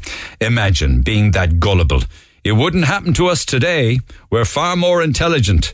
Now, take your jab, put on your mask, because the people on the telly told you to do it. Well said, said Richie. Not everybody would really agree with maybe what you're saying, but well said for the way in which you said it, Richie and Togher. That's right. We had black and uh, red toil- tiles in the toilet, and they were all pulled up, I remember when it happened, to put in the meter for the gas in the hallway. Used to live by Toomey's shop in Barrack Street, and I remember all those things that Dennis Coffey was talking about. And I'm only in my late 40s. He's bringing a smile to my face. And I got a lovely short text from the wonderful, wonderful Cork historian uh, and scholar Richard T. Cooke. Wonderful, wonderful man. He says, Great show, Neil. Many happy, beautiful memories from Dennis Coffey travelling around Cork City, suburbs, and county. He painted a lovely picture of history and continues to do so wherever he goes. He is a true Cork historian and a true Cork scholar. And so are you, Richard T. Cooke, and thank you for that. One final one. Listening to Dennis Coffey on the air brought back some great memories. I was born and reared at 32 South Mall. I was born and reared over the Bank of Ireland. My father was the head porter and caretaker of the bank. I remember each and every Cork character that Dennis referred to on air, all of them. I had lots of them forgotten, but as he spoke about them, the image of them immediately entered my head. I could see them again. Living in the city centre was a great experience for me, but it was also a lonesome one as a child growing up. My school friends were not living nearby. I hated Sundays and I hated Wednesday afternoons because the entire city was closed down and my neighbouring streets were just completely empty. I brought that feeling of loneliness with me throughout my life until Sunday trading became a reality. City centre life made me very streetwise, I can tell you, at a very young age. Therefore, it had its pros and cons. Beautiful text, Sean, and thank you for it. The armoured car, they're telling me now, was written uh, by an O'Callaghan man and made popular by the, la- the late singing fireman John O'Shea, who passed the song on to Jimmy Crowley. And it was about Connie Doyle's dog, the armoured car. Text 0868 104 106. Pick up the phone on 1850 104 106. Just a quick scam call. Thank God it wasn't huge money, but it was a scam nonetheless. Catherine, good morning. Morning, Neil. How are you? Um, and it came up on your AIB thread. What do you mean by that? What happened? Um, well, first of all, I suppose last week I was just going through my online banking and I saw this transaction for 15 euros and I was like, I couldn't figure out what it was. And I rang the IB to check it because I didn't know what it was. And it was through my Visa my Visa debit card, basically VDP, WLY, and it was Complete SA.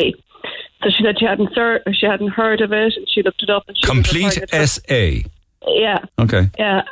And she said she'd be referring it to the fraud team.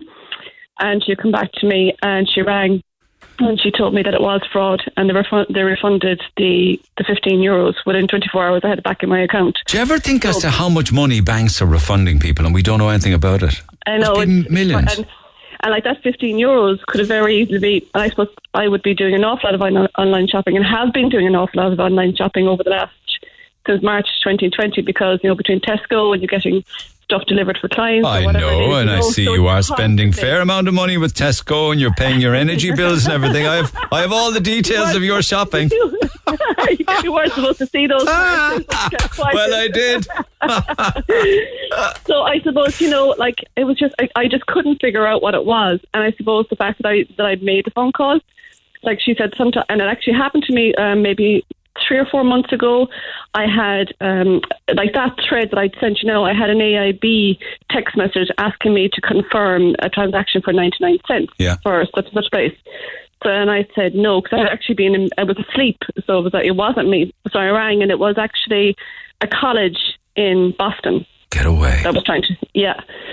So I suppose, and then I just got that thread back in this morning, and I don't know. I heard a caller with you there yesterday or the day before about this thread. And yeah, her- yeah, it comes. You I- see, know, the fake ones come in with. They get onto the same thread as your legit Yes. AIB mobile app texts, you see, and that makes Yeah. people think they are legit. So I don't know. I have to ring them now. I just have no chance this morning because I've been busy. But I need to ring to make sure whether that is a legit message coming from them or is it a scammer? Because I've gone. This is my second card I'm after getting.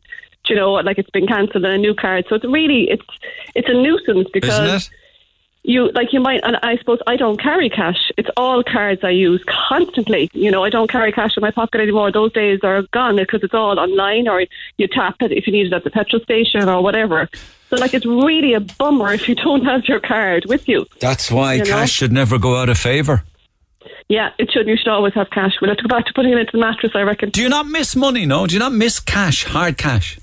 Notes. No, uh, it doesn't bother me. No, I prefer. I just know it's there. Well, we'd like to think it's in the bank account, but it's just easier. And I suppose I have it on my phone then as well. So if I didn't even have my wallet, I still have my phone on my on my card on my iPhone.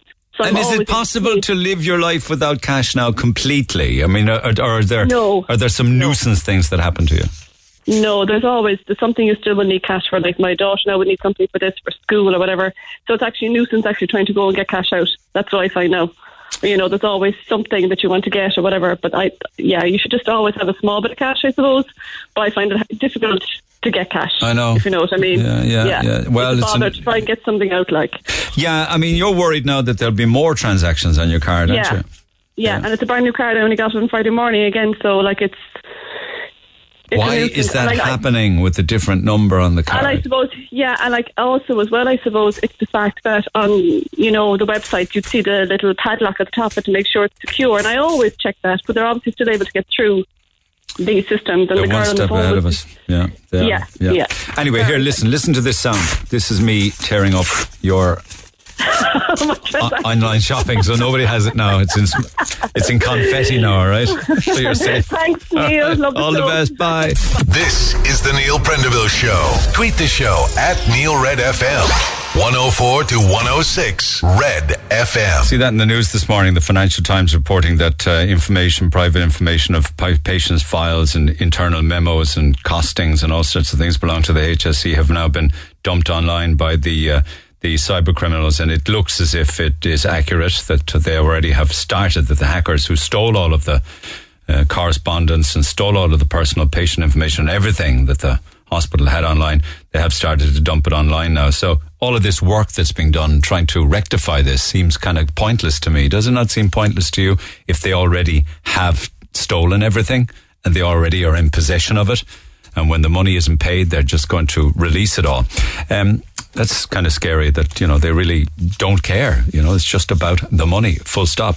But the worry is what's going to come after, you know, where will the next hack be? Where will the next cybercrime activity activate? Um, in relation to calls from phone numbers that are not actually from the number, Neil, anyone can easily download an app that disguises your number to a number that you put in. So you can, we, any of us apparently could download an app and take another number. We could take a number of a Garda station. We could take a number of a, uh, a government department. We could do anything. Apparently there's an app to do this. Chris says, when I was living in Canada, scammers regularly disguised their number to actual police station numbers. So it appeared to be a legitimate call from the police, even though the call wasn't from that number at all. Uh, so they're always one step ahead. Um, lots on scams. The very same thing happened to me. I thought it might be legit because it came from the AIB, but I rang the bank to be told it was a fraud, says Gillian. Morning, my daughter's bank claimed it was her phone company was to blame. They said the phone company must have been hacked. They did reimburse her the money she was scammed out of. It's the same story as your callers. She bought something online and got a text with a six digit. Put in your six digits to okay the payment. Never ever do that. Never. The recent Bank of Ireland text scam resulted in a bank employee being arrested. That's frightening, says Paddy. Uh, you're on about hacking. I'm just wondering how comfortable and confident people will feel now going forward when they change to total digital financial dealings. Technology is great, but in general, personal security and privacy is a thing of the past. Sad but true. And so is cash, isn't it? Just heard that girl Anne about scam calls from the Department of Social. But no, this was a different one. Uh, scam call from the Department of Social Welfare and Protection. I've received this call on four occasions. 083 and landline numbers, says Connor. Um, by and large, people like that don't pick up the phone. It's usually post, you know, it's a letter you'll get really, and it'll be an official one. not a phone call. You have to look at YouTube channel called Kit Kit Bogga. He scams scammers by going through with the entire thing until the end. And then he messes it up for them. It's very funny. He wastes hours of the scammer's time. I did that some years back with uh, some scam artists in India. Played along with them, played along, along, played dumb, uh, recorded it and broadcasted it. It was very funny because at the end they started calling me all sorts of foul, abusive names. They knew I was winding them up. Uh, I also got an automated phone call saying that there was a warrant out for my arrest. It said that they were from revenue and I had apparently committed tax fraud. Thankfully, I didn't click number, you know, they tell you click one to speak to an officer about the case. I went on to Revenue's website and I mentioned that these scams happen frequently, says Alan. There are loads of them. Oh, one here. Oh, Neil, did you not know you won the Lebanese National Lottery? Please reply with your card number and security pin and we will post the winnings to your account. Congratulations.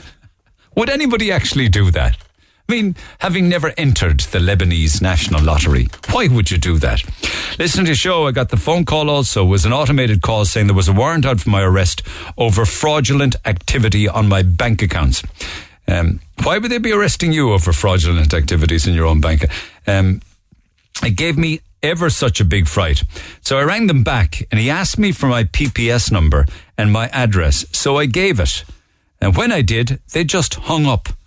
I rang the Gardaí and they said immediately change all your passwords. So some people do get duped. And there's pages of these, pages. I will come back to them throughout the course of the morning. But I want to jump back into some of the conversations we started yesterday with Dennis Coffey. William, good morning. Hello, Neil. How are you? And there you are, the man who grew up, born and reared on Dominic Street, is it? That's right. We Shandon there.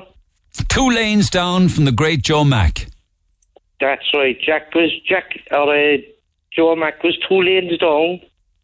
My mother, them houses, uh, them houses would belong to the. the do you remember the Cudmores? Yes, the little sweet shops and the fruit shops. That's right. They owned it all, most of the houses there. You know, there was that was a president area. Uh, when they built Shandon, it was built for all the presidents. The, all them lanes was all full of presidents. Didn't time. know that. Didn't. I knew Cudmore shops because they had one at the junction of Patrick Street and Winthrop Street. I think they had That's another right, on. right. Um, they had another one there on uh, King's Terrace. They had one That's on right. MacCurtain Street. They had one on That's. Washington Street. Did they have more than that? No, that's the the main one was there just by Cash's at the corner. You know, there's, there's I think a road of one shop or something. Yes, now. and do you remember years back? It used to be load. The windows were loaded down with fruit. Do you remember? fruit, yeah, the bananas and the oranges and the apples. And uh, I remember the, we used to go in town there now, and you had, you had, you know, you you'd be fascinated with all the fruit and stuff, you know, because I was listening to that chap was on Neil, and it brought me right back. I was when he was talking, nobody had nothing that time. We talking the sixties here, or are we talking the You're seventies? talking about the 60s and the 70s, like, um, there was nobody, everyone was the same. You know, I was listening now about, you know, the computer hacking and all that. All was worrying people that time is to get a bit of grub. Yeah, yeah, yeah. And um, because there was no dole, the, the dole, the dole, when it came in, it was only a few pence. And if you remember correctly, those an awful lot of families um, were provided for by men working on building sites, and they didn't get any. If they were if they were rained off, there was no work, there was no money. That's right. And you get, you at Christmas, you get two weeks off the corporation, and you could get two weeks in the post, de- delivering the post. They give it the government, we give it two weeks. Um, you get two weeks coming up to Christmas always, you know. Two weeks All what? Two weeks. to do it. two weeks work, right. is it? You, get two weeks work, yeah. Uh, Christmas, because you know, Christmas, uh, the government, you go up to the city hall, you put your name down, Go well. and they'd give you they'd give you two weeks work, or you could go to the post the post office. They used to do it. So if you had a full time job in the corporation, you were set for life, weren't you? oh, you were set for life that time. Yeah, to, like it's it's one of the top jobs in Ireland now, the corporation, Yeah, yeah, yeah. and uh, it's it, it like and like that time. As when when he was talking about Andy Gaw, Andy Gaw used to take out the hanky when he be when he be trying to get a few bob, and the hanky would be going, you know.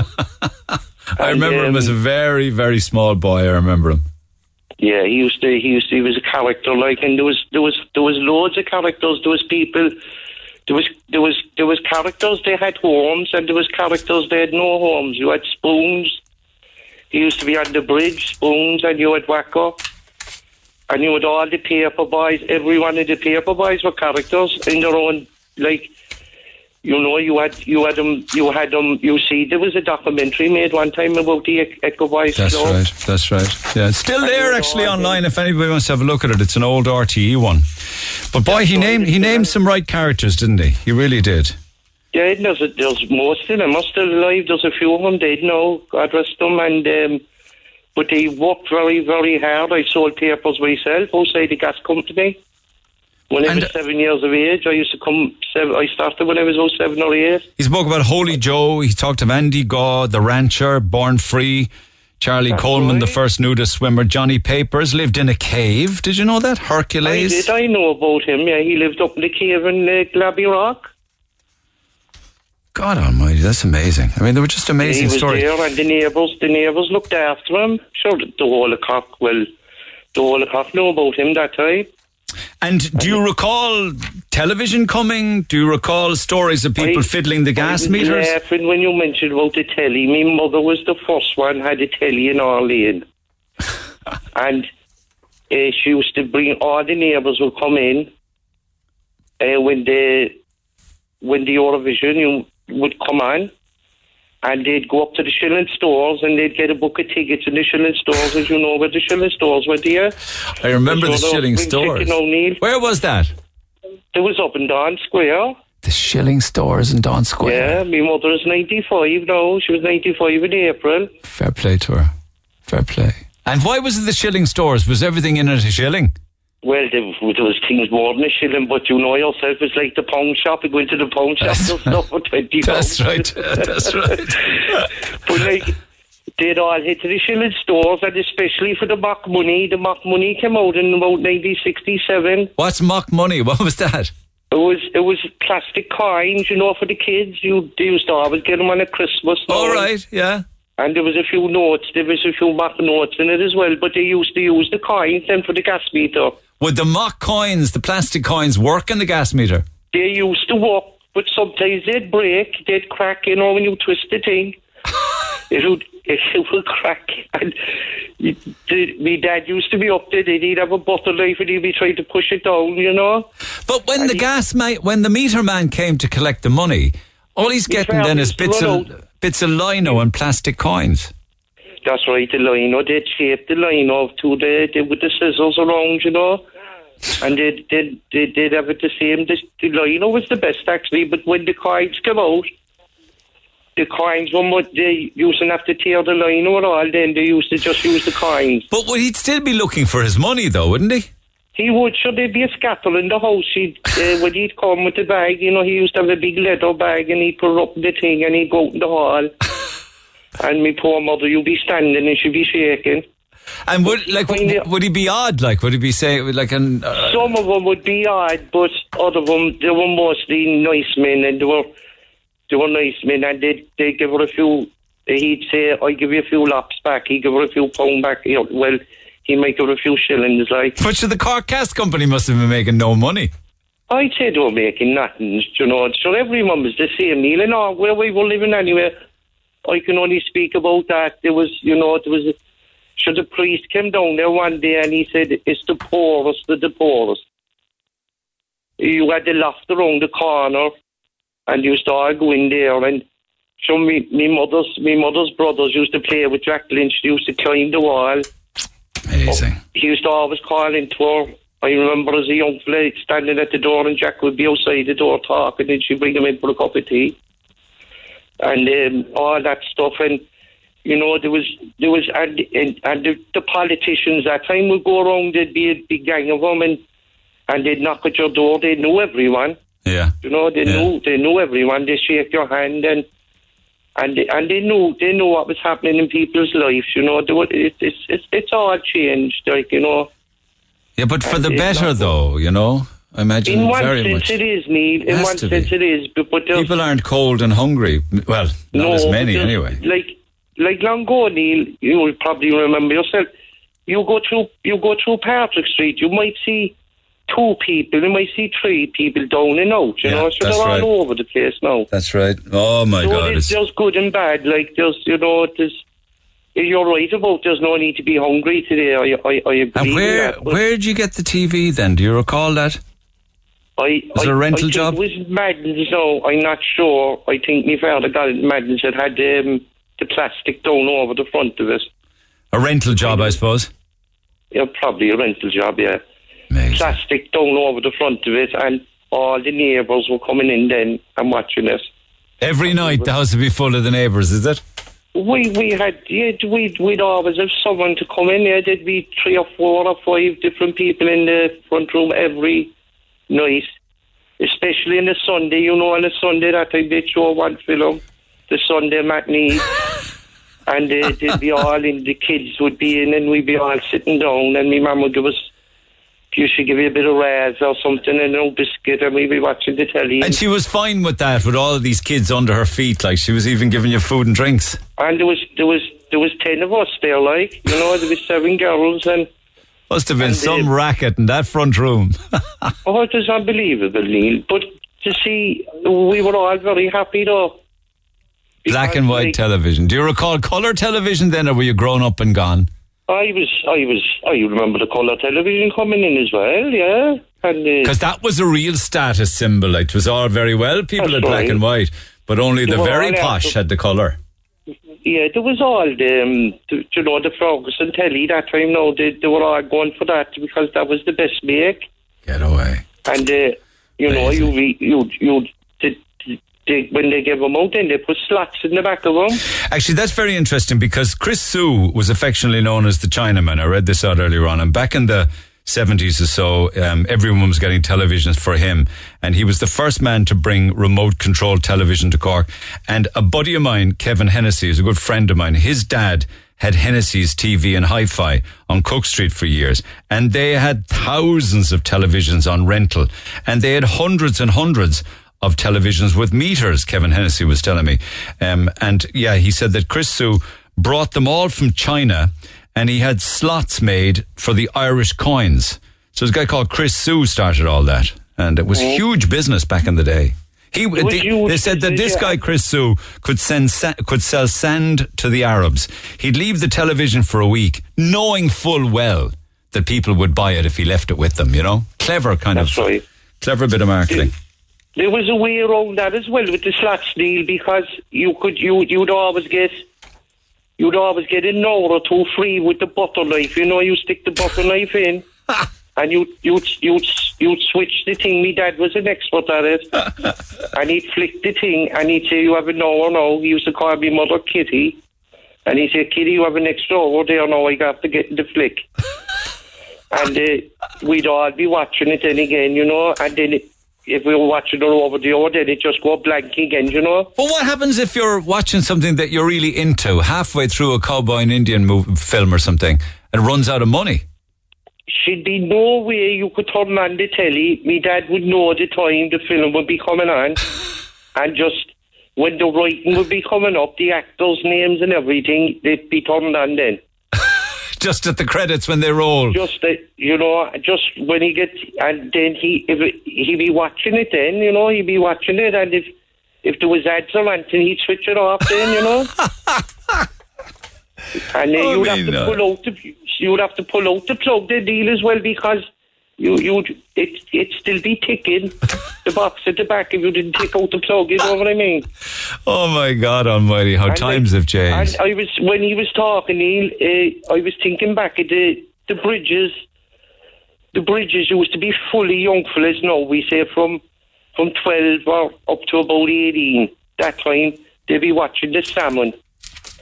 You would have all from from the Shaky Bridge down onto Brian Boru's Bridge. And they'd be on every bridge, there'd be 20 or 30 young fellas poaching the salmon. Oh, not watching them, stroke hauling them, trying to catch them. Well, stroke hauling, uh, but there was there was some of them then long ago. They were experts at it. I read a book on it myself, Neil. I don't know. I, I, I actually threw one of the books into your office for you there. I had this back about seven, eight years ago. I read it. really? Yes, Oh, I read wonder if I ever got that. I wonder if I ever got that. But when they they poached the salmon, and there they are on Patrick's Bridge with a few salmon. What did they do with the salmon? There used to be fellas waiting to buy them. Would that be Because they get restaurants them- or they hotels or people bringing them home? Well, well, not very rarely. No, I'd say they'd be bringing them home, but they they'd be selling them. They'd be fellas just come up if you if you hooked one and you put them up over the wall. There'd be someone up straight away. I give you whatever for that, you know. And he'd be gone. He could be on the hotel. He That's could be, what I'm saying. It's probably a hotel or a restaurant. Yeah. Yeah, and they'd, they'd be watching, and they'd have, they'd be up and down, and they'd they'd have them sold before they, you know, they just hit the hit hit the bank, and they'd have them sold. Yeah, there was yeah, there was another spot up by the Mercy Hospital. The bend in the river there was a popular spot. I'm told, wasn't it? That was there off of the wall. There Yeah. was very good because they'd have to come around there up to see. But you want you want to be good up there to see. You want to ride up there. Then it wouldn't be no good with the handline. Because the bridge was better because to see if the, if the bailiffs came along, they search you, you could plank the, the bit of handline. You know, they used to have it on a stick. Did you do a bit of it? Oh, I did a pile of it, so I read a book in it, I told you. Oh, you wrote the book, or I thought you said you read the book. Yeah, I have a full license now. I don't have to do anything like that no more. I I have a boat and nets now, and I catches them legal. Where? Down the harbour. And what's your surname? O'Shea.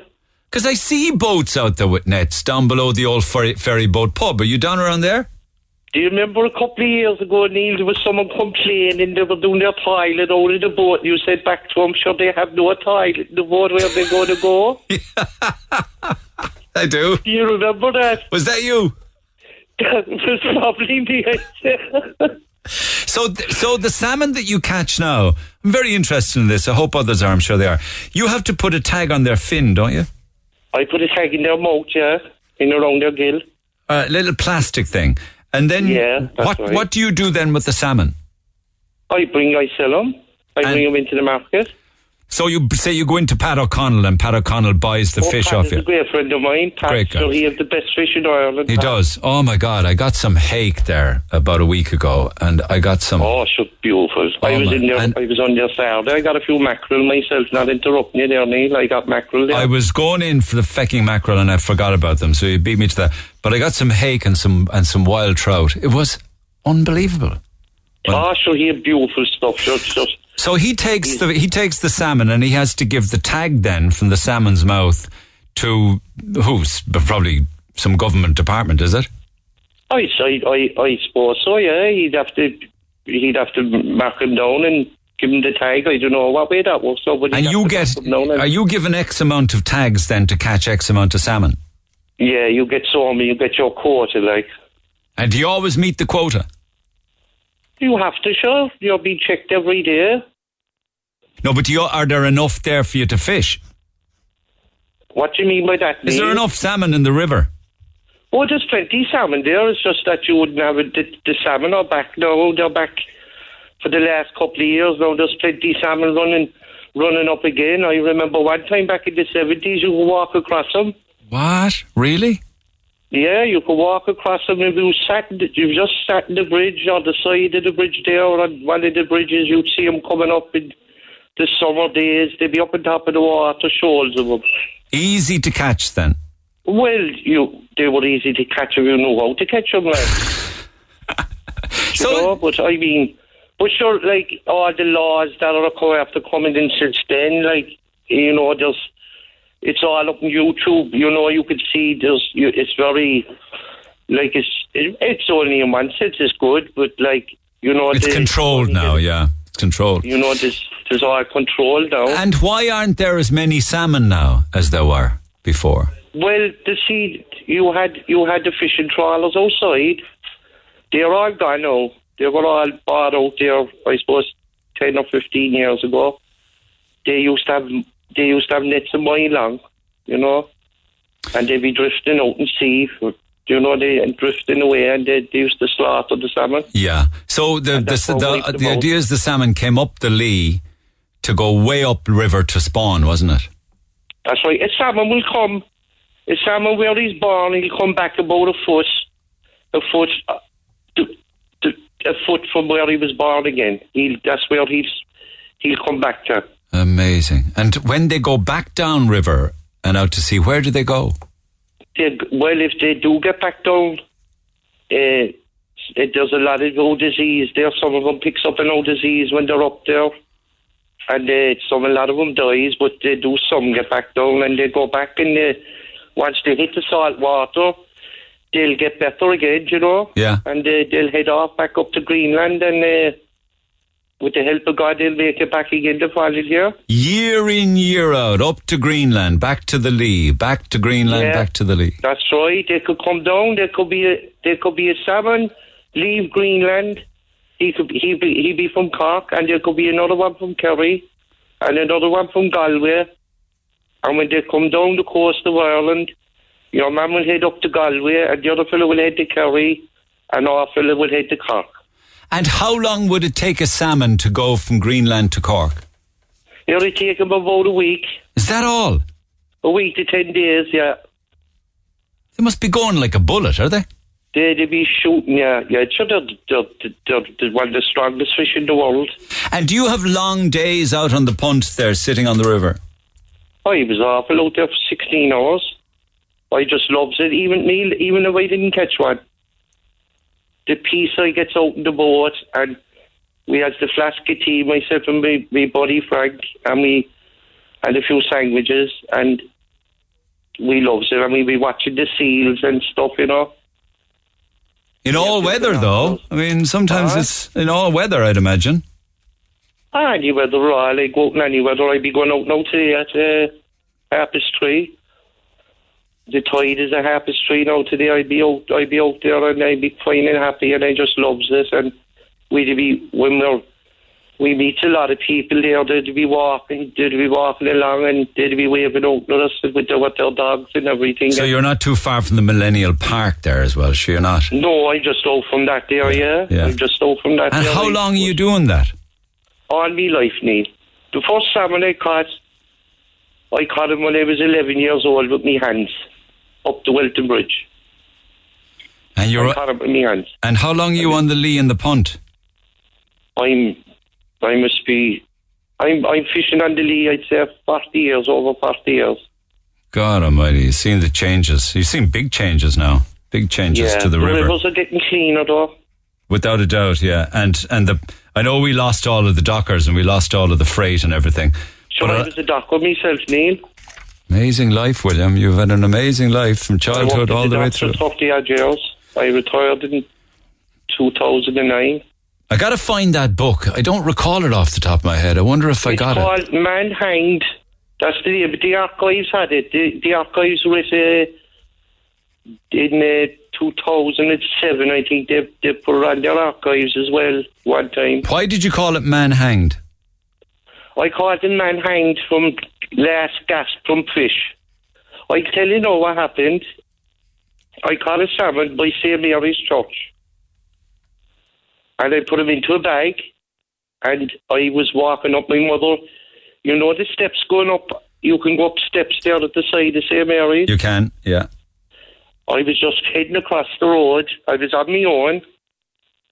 And the bailiffs pulled in and they said, What have you in the bag? And I said, I have a salmon. And they said, Where did you get him? I said, I bought him in the market. Okay. And they said, We want to look at him. This is a true story. And uh, when they, they talk, I handed him in the bag, and when they were taking the salmon out of the bag, he started jumping around the place. And your man said to me, You bought him in the market. He said he must have been in a fish tank. Bloody salmon got you caught. He was still alive. They take it off you. He did. He took it off me. What do they do with it then? Oh, he probably ate him. Man hanged by salmon. Last gas from salmon. That was the head. That was the name on it. And uh, but there was lots of stuff down through the years, Neil. Like we were down there another night, myself and Frank, and Frank is listening. I think he said he was going to listen. We were down there one night, and we were out in the boat, and we had a net out, and it was a, it was a, it was a miserable night. I let the truth now. And next there was a load of oil started coming up, you know, thick oil off the bottom. Mm. But what was after happening? Me net was after wrapping around a propeller of a submarine. a Russian submarine that were up spying on us. Ah, get away! You're making that up. I'm telling you. 1977. In the harbour, in the port of Cork. Just coming up, there was a small submarine. There, were, there was about 12 of them on it. So you didn't just snag salmon; you also hooked a submarine. we got caught around the propeller. They had a big propeller at that time, and they had to surface because they couldn't move. and the captain came out and he was roaring about. He was roaring, he was shouting and roaring in Russian. And we just give a tap in the oar to shut him up. Just in the hand, I gave him a tap, and uh, they surrendered to us. Did you take him into custody, the Russians?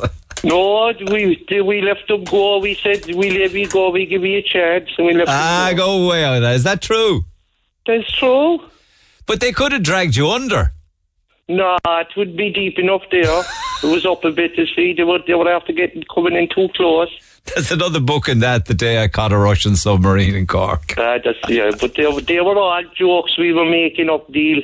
We went down another day. It's not true.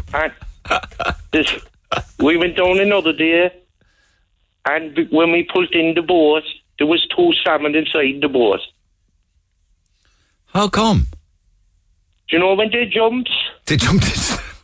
They landed inside the boat. Oh my God! It made life easy for you that day. Listen, Yeah, but Neil, I really enjoyed that chap you had on. I tell you now, he brought me right back. And, and everybody, everybody will enjoy our I, chat I as well. Be, I wouldn't be. I'd be a bit nervous phoning that, but I had to phone because it brought me right back to Woolworths in town. When they up Woolworths in the morning, Saturday morning, all the young fellas would be waiting just round the corner, and they'd run in and all the sweets just inside the door. They'd grab a few sweets and run out. Oh, without paying, I'd say. The Smarties, know, and they did everything. The rollers did them all loose. Broken up bits of crunchy and all sorts of that's things. right, and, and, and the chocolate crumb boats. I, I, he brought me right back. Me head shot back to the chocolate crumb boats down the docks, and everyone in the north side had a bit of chocolate crumb.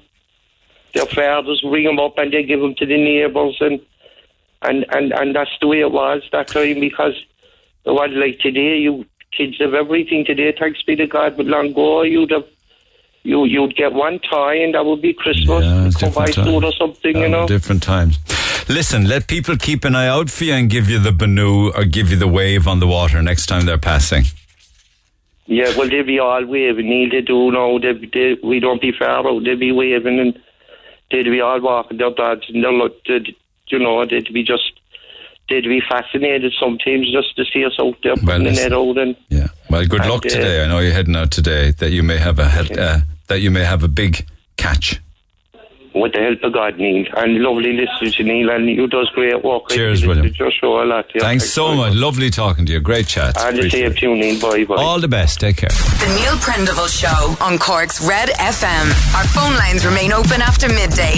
1850 104 106. They certainly will. Thank you so much. Uh, Texter says Chris Su was not Chinese. He was Thai. I met him in Pattaya, Thailand, about 15 years ago. He ran a small pub there and he still had a strong Cork accent. Thank you for that one.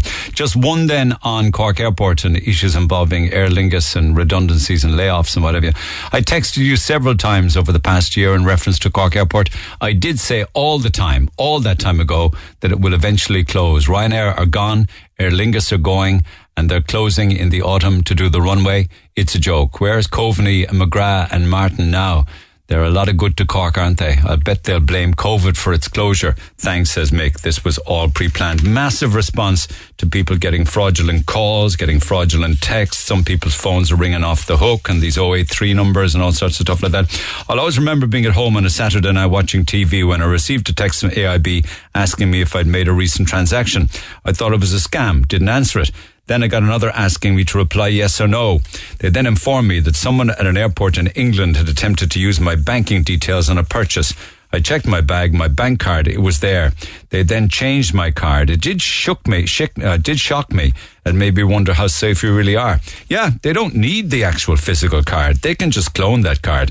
It happened with me actually. Some character in, in Greece. I remember he was buying all sorts of stuff with my credit card, flights and everything, EasyJet flights all over Europe, and take home PR, click and collect, and Deliveroo pizza, and fashion, and footwear, and all sorts of electrical equipment. I mean, thousands and thousands of euro this guy spent on my credit card. And um, I think in Athens, Greece, uh, the bank then, unfortunately, the credit card company has to pay you all the money back. About three and a half years ago, my mother was very ill. I needed my phone line to be free at all times. My phone kept ringing all day. Uh, with text support telling me to turn on my computer. I kept telling them I didn't have one. Stop ringing. But weeks it went on for. They kept ringing 20 times a day. One day he said, I know you have one, so turn it on. I lost it and I said, yeah, I had one. And my husband was on it all day long on dating sites where he met his new wife and he left me for her, took the computer with him. He was silent on the other end of the phone and he said, very sorry for your loss. Hung up, never rang again. Then reams of other people getting different. My husband got the same call from the Child Protection Agency. They said to him he was going to be arrested for money laundering and to click. This number is doing the rounds also saying court appearance, jail or fine, and an arrest warrant has been issued. Reams and reams of them. Someone else is suggesting that what happens if, uh, actually, what happens if the, the information from the HSE that's dumped on the open market is internal communication between departments? I mean, that would be very interesting if all of their internal memos were released. And others are wondering, would patients be liable to sue the HSE are they financially liable to everybody concerned? Uh, and we'll do more tomorrow. For that, you can be sure. But a couple of texts before we go. Billy was saying that Connie, Connie Doyle had three sons, Niall, Gerard, and Dominic. He just wanted to clarify that for Neil. He isn't interested in going on air. Just wanted to pass the comment on. Three sons, the great Connie Doyle. Uh, loved your conversation with William. I grew up not far from him. He's a lovely character. Great conversation with that gentleman, uh, William, about uh, the salmon. He paints a beautiful picture of peace with nature. Uh, hi Neil, or ask Neil, does he remember Paddy Elvis pulling the cart around Ballinlough, Mahon and Blackrock? I do. Paddy Elvis from my childhood. Boy, we used to get fierce chases from him. Um, don't know why he chased us. Maybe he got the exercise from it, but somebody would always razz him or wind him up, and he'd chase us uh, up around back the Beaumont Quarry and down around the fields. now that I look back on it, we must have been awful. Cousin of Wacker says that Wacker chose to be homeless. He says he had a room if he wanted it. Uh, why not go back to pen and paper with all this stuff happening online these days? Get rid of all cars, bring cash back with a dash. Um, and uh, the Chinaman uh, was actually Thai. He used to bring in the TVs. He had a shop below on Marlborough Street as well. He used to get them brought over uh, down through Northern Ireland in from China. Anyway, customs ended up stopping all of that. Um, wasn't I picked for the jury duty when it went to court? And I had actually bought a TV from him before the raid. Uh, the stories. My grandmother used to cut up pieces of spare lino in the shape of 50p pieces. She was a dab hand at it and she put it in the gas meter. It always worked, said Tony in Douglas. That's it. Out of time. Have a good day. See you tomorrow. Thanks for listening to this Red FM podcast. Don't forget to subscribe and check out redextra.ie for more great Red FM content.